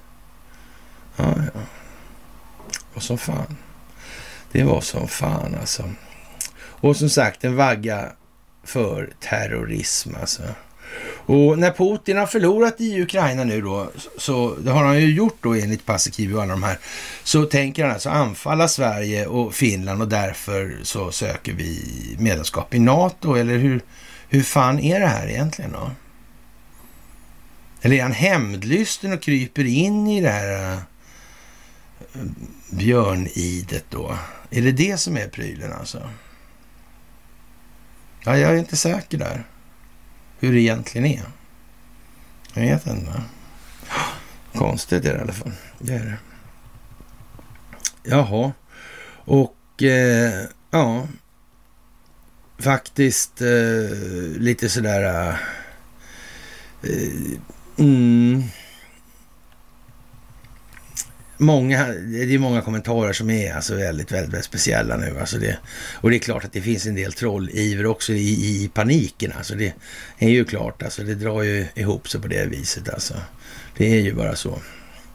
Och jag vet inte när Turkiets president säger att Sverige är en vagga eller en inkubator som jag brukar säga då för terrorism, alltså en livmoder för terrorism. Ja, då, jag vet inte exakt och, och man får nog säga att eh, ja, Turkiet får nog anses vara kritiskt avgörande för NATOs inflytande i Mellanöstern. Alltså. Det får man nog fan säga, alltså med en kärlek och de här flygplatserna och sådana grejer. Mm, mm, mm. Ja, det är, lite, det är lite intressant att se hur Tyskland rör på sig i det här. Alltså vilken väg som spelet kommer ta där. Och, och mm. Men det måste nog vara någon form av eh, förvaltning över Ukraina i alla fall en stund. Alltså lite internationell närvarokontroll, alltså, eller kontrollnärvaro. Det, det verkar svårt att undvika tycker jag. Faktiskt. Ja, vaccin är inte svaret på allt, står det i Svenska Dagbladet. Jag vet inte hur, hur de menar då alltså. Det verkar konstigt. De måste ha fel helt enkelt. Och nu för att göra det här ännu bättre alltså, så har man då eh, ja, infört en ny eh, religion, alltså krislam. Det där verkar ju liksom... Ja, det får vi ta för eh, med en, gruv, ja, en gruva salt helt enkelt. Sådär. Men om inte annat så borde det ju få en och annan så att säga ja, väckelseentusiast och, och, och ja, inte i någon form av uppvarna till verklighetens mening där, utan då i närmast religiös mening. Men det inte heller den här gången sagt att religion behöver vara dåligt som handledning. Det finns jättemånga människor som naturligtvis har svårt att sätta manus för sig själva och, och som tycker att de primitiva drifterna är rätt så fantastiska att låta verka vägledande i alla och ja, alla tänkbara och otänkbara situationer och tillfällen. Alltså, ja, det, så kan man ju säga. Jaha, och eh, ja, Ryssland tajtar till då eh, straffskalorna för brott begångna under krigsförhållanden eller krig då. Mm. Det, det, får man väl säga ändå. Alltså. Och varför har inte Ukraina förklarat Ryssland krig i det här? Hur kommer det sig? Vad beror det på? mm, hur kommer det sig? Det verkar vara en helt självklar grej alltså. De är ju invaderade av Ryssland, säger de. Mm. Varför Känns det inte lite grann som att någon jurist borde liksom ta tag i den här frågan och reda ut vad som är vad? Var är krigsförklaringen? Mm. Eller är det så att den här en krigsförklarande part måste ha rättslig grund och därför kommer ingen krigsförklaring? Mm. Ah, ja, de har inget case alltså. Men det hade ju inte Donald Trump heller. Nej, Nej just det. Mm. Ja, ja. ja, vi får ju se som sagt alltså. Faktiskt. ja, det är ju udda helt enkelt. Tyskland eh, är nära nationalisering av Fortum-ägda Uniper alltså. Ja, ja. Det är ju speciellt det här får man säga. Det, det är väl ingen snack i alla fall. Och eh, nu går det väl rakt ut för stupet för grindvakten Cervenka kan man väl säga. Och för oss som har suttit och tragglat jävla Hall Taylor-ekvationer då av det här imbecilla slaget så undrar man ju då liksom. Och historiens största lärdom är att varje gång ekonomer tror att de har förstått hur ekonomin fungerar så har de fel, skriver han dagen innan han skriver det här. Och och tar man inte hänsyn till vad pengar är oavsett vilken anledning så kan det inte bli annat än fel slutsats. Ekonomer och grindvakter. Ja, vad ska vi säga om det här egentligen? att man mäter allt i pengar men de vet inte vad pengar är alltså. Mm.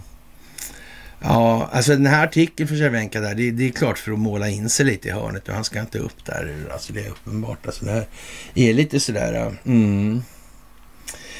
God morgon och välkommen till en ny värld där det kostar pengar att låna. Mm.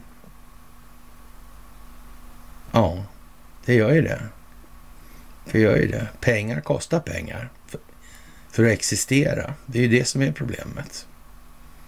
Mm. Men det skriver han ju inte. Nej, men som sagt, det här är ju... Ja, vi börjar de goda nyheterna att räntan nu med stormsteg närmar sig vad som tidigare brukades kalla normala nivåer är egentligen något positivt, att det kostar mer alltså. Det är något positivt alltså. Ja, och, och det här med att pengar, mer pengar försvinner in i de finansiella masugnarna här alltså. Det vill säga Hagalenhetens tempel som i dagligt tal kallas banker. Ja, det är någonting bra alltså. Vad fint, då vet vi ju det. Och som sagt, eh, ja, eh, ja, hur, hur, exakt det går till alltså eh, när det här blir på det här viset, alltså prishöjningar egentligen alltså, ja. Nu, nu höjer alltså Riksbanken räntan för att sänka priset på energi och, och drivmedel då, alltså, om vi ska tolka det här. Och, och matvaror.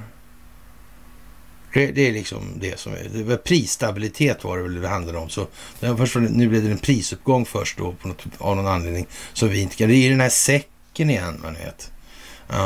Den där liksom, det är någonting som är där i en maskin eller en apparat eller som vi inte riktigt förstår. Den, det kommer in någonting i säcken i en hål, så sitter där och så kommer det ut någonting sådär. Men vi vet inte riktigt vad det är som händer i den här på något vis. Vi konstaterar då att ja, men vi, det här händer i säcken, skriker alla politiker och, och bankfanatiker sådär. Mm. Jaha, säger befolkningen. Ja, det låter bra liksom. Ja, och så är det nog. Ja, ja eh, förstår inte riktigt varför, men, men ja, det, säger de det så måste det ju vara så. Ja, han har Sjökvist-kepsen nummer åtta på sig nu förresten. Ja. ja, ja, ja, ja, ja. Ja, jag vet inte hur mycket man kan hålla på och tramsa med det där, men det som sagt, eh, ja, det är myndighetens Eh, ansvar för det läge som svensk ekonomi befinner sig i, inklusive att banken tillåtit mängder, mängden pengar i omlopp och öka dramatiskt de senaste två åren sannolikt har det bidragit till inflationen. Jag vet inte det här med att pengar skapas och som enskilt kontrollerad räntebelastad skuld under vinstmaximeringsintressen. Alltså. Att det liksom på något vis skapar ett tillväxtkrav, jag vet inte.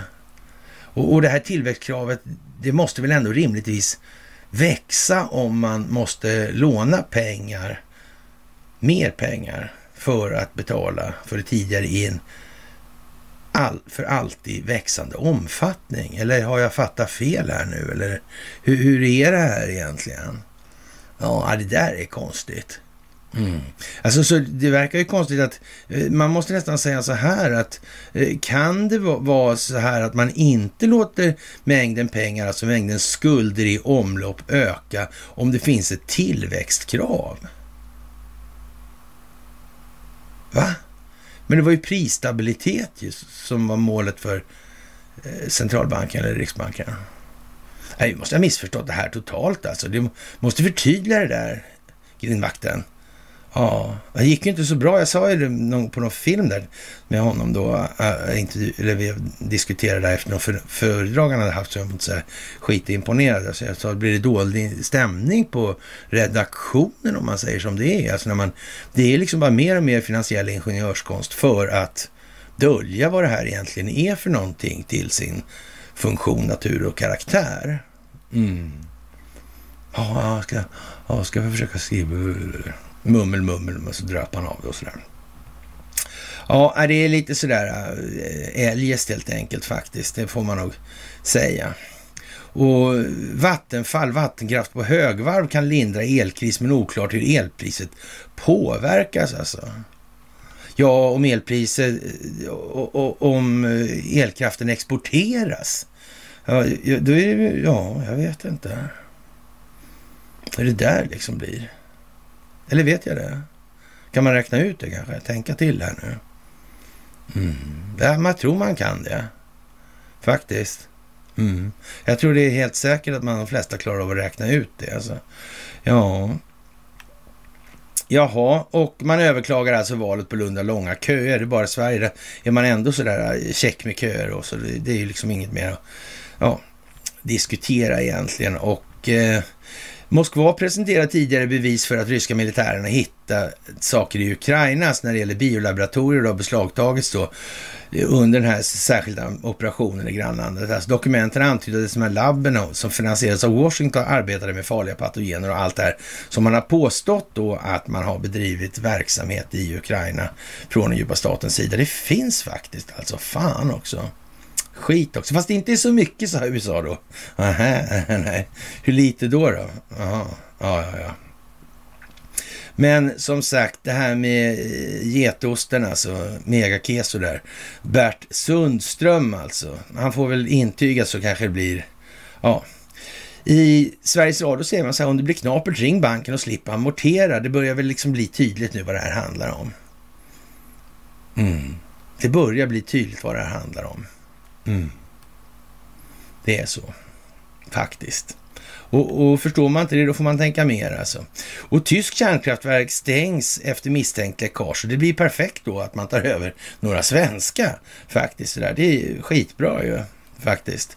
Och ja, någon röst åt Margaretas demente man där. Och det här handlar ju naturligtvis om ett uh, Attendo-bolag alltså. Vilken börs är de noterade på förresten? Mm. Ja, det är ju så liksom. Ja, spelar det någon roll för dem det här med kursvärde och sådär? Då. Mm. Kan man manipulera sådana här kursvärden? Kan den som ägde mar äger marknadsplatsen hålla på med sån verksamhet? Det är omöjligt, ja. Precis. Det finns finansinspektion för det. va? Erik Thedéen som ska bli riksbankschef. Ja, men det är sant. Det är sant, ja. Och som sagt, om Q är en militär del av en amerikansk stingoperation som utgör grund för det här globala folkningsprojektet, var fan befinner vi oss då någonstans med hänsyn taget till vad vi har gått igenom idag? Vad kan det här vara för någonting? Jag har ingen aning faktiskt. Jag vet helt enkelt inte. Och med det så kan vi konstatera att eh, vi vet en jävla massa saker alltså. Om vi slutar vara sarkastiska och spydiga.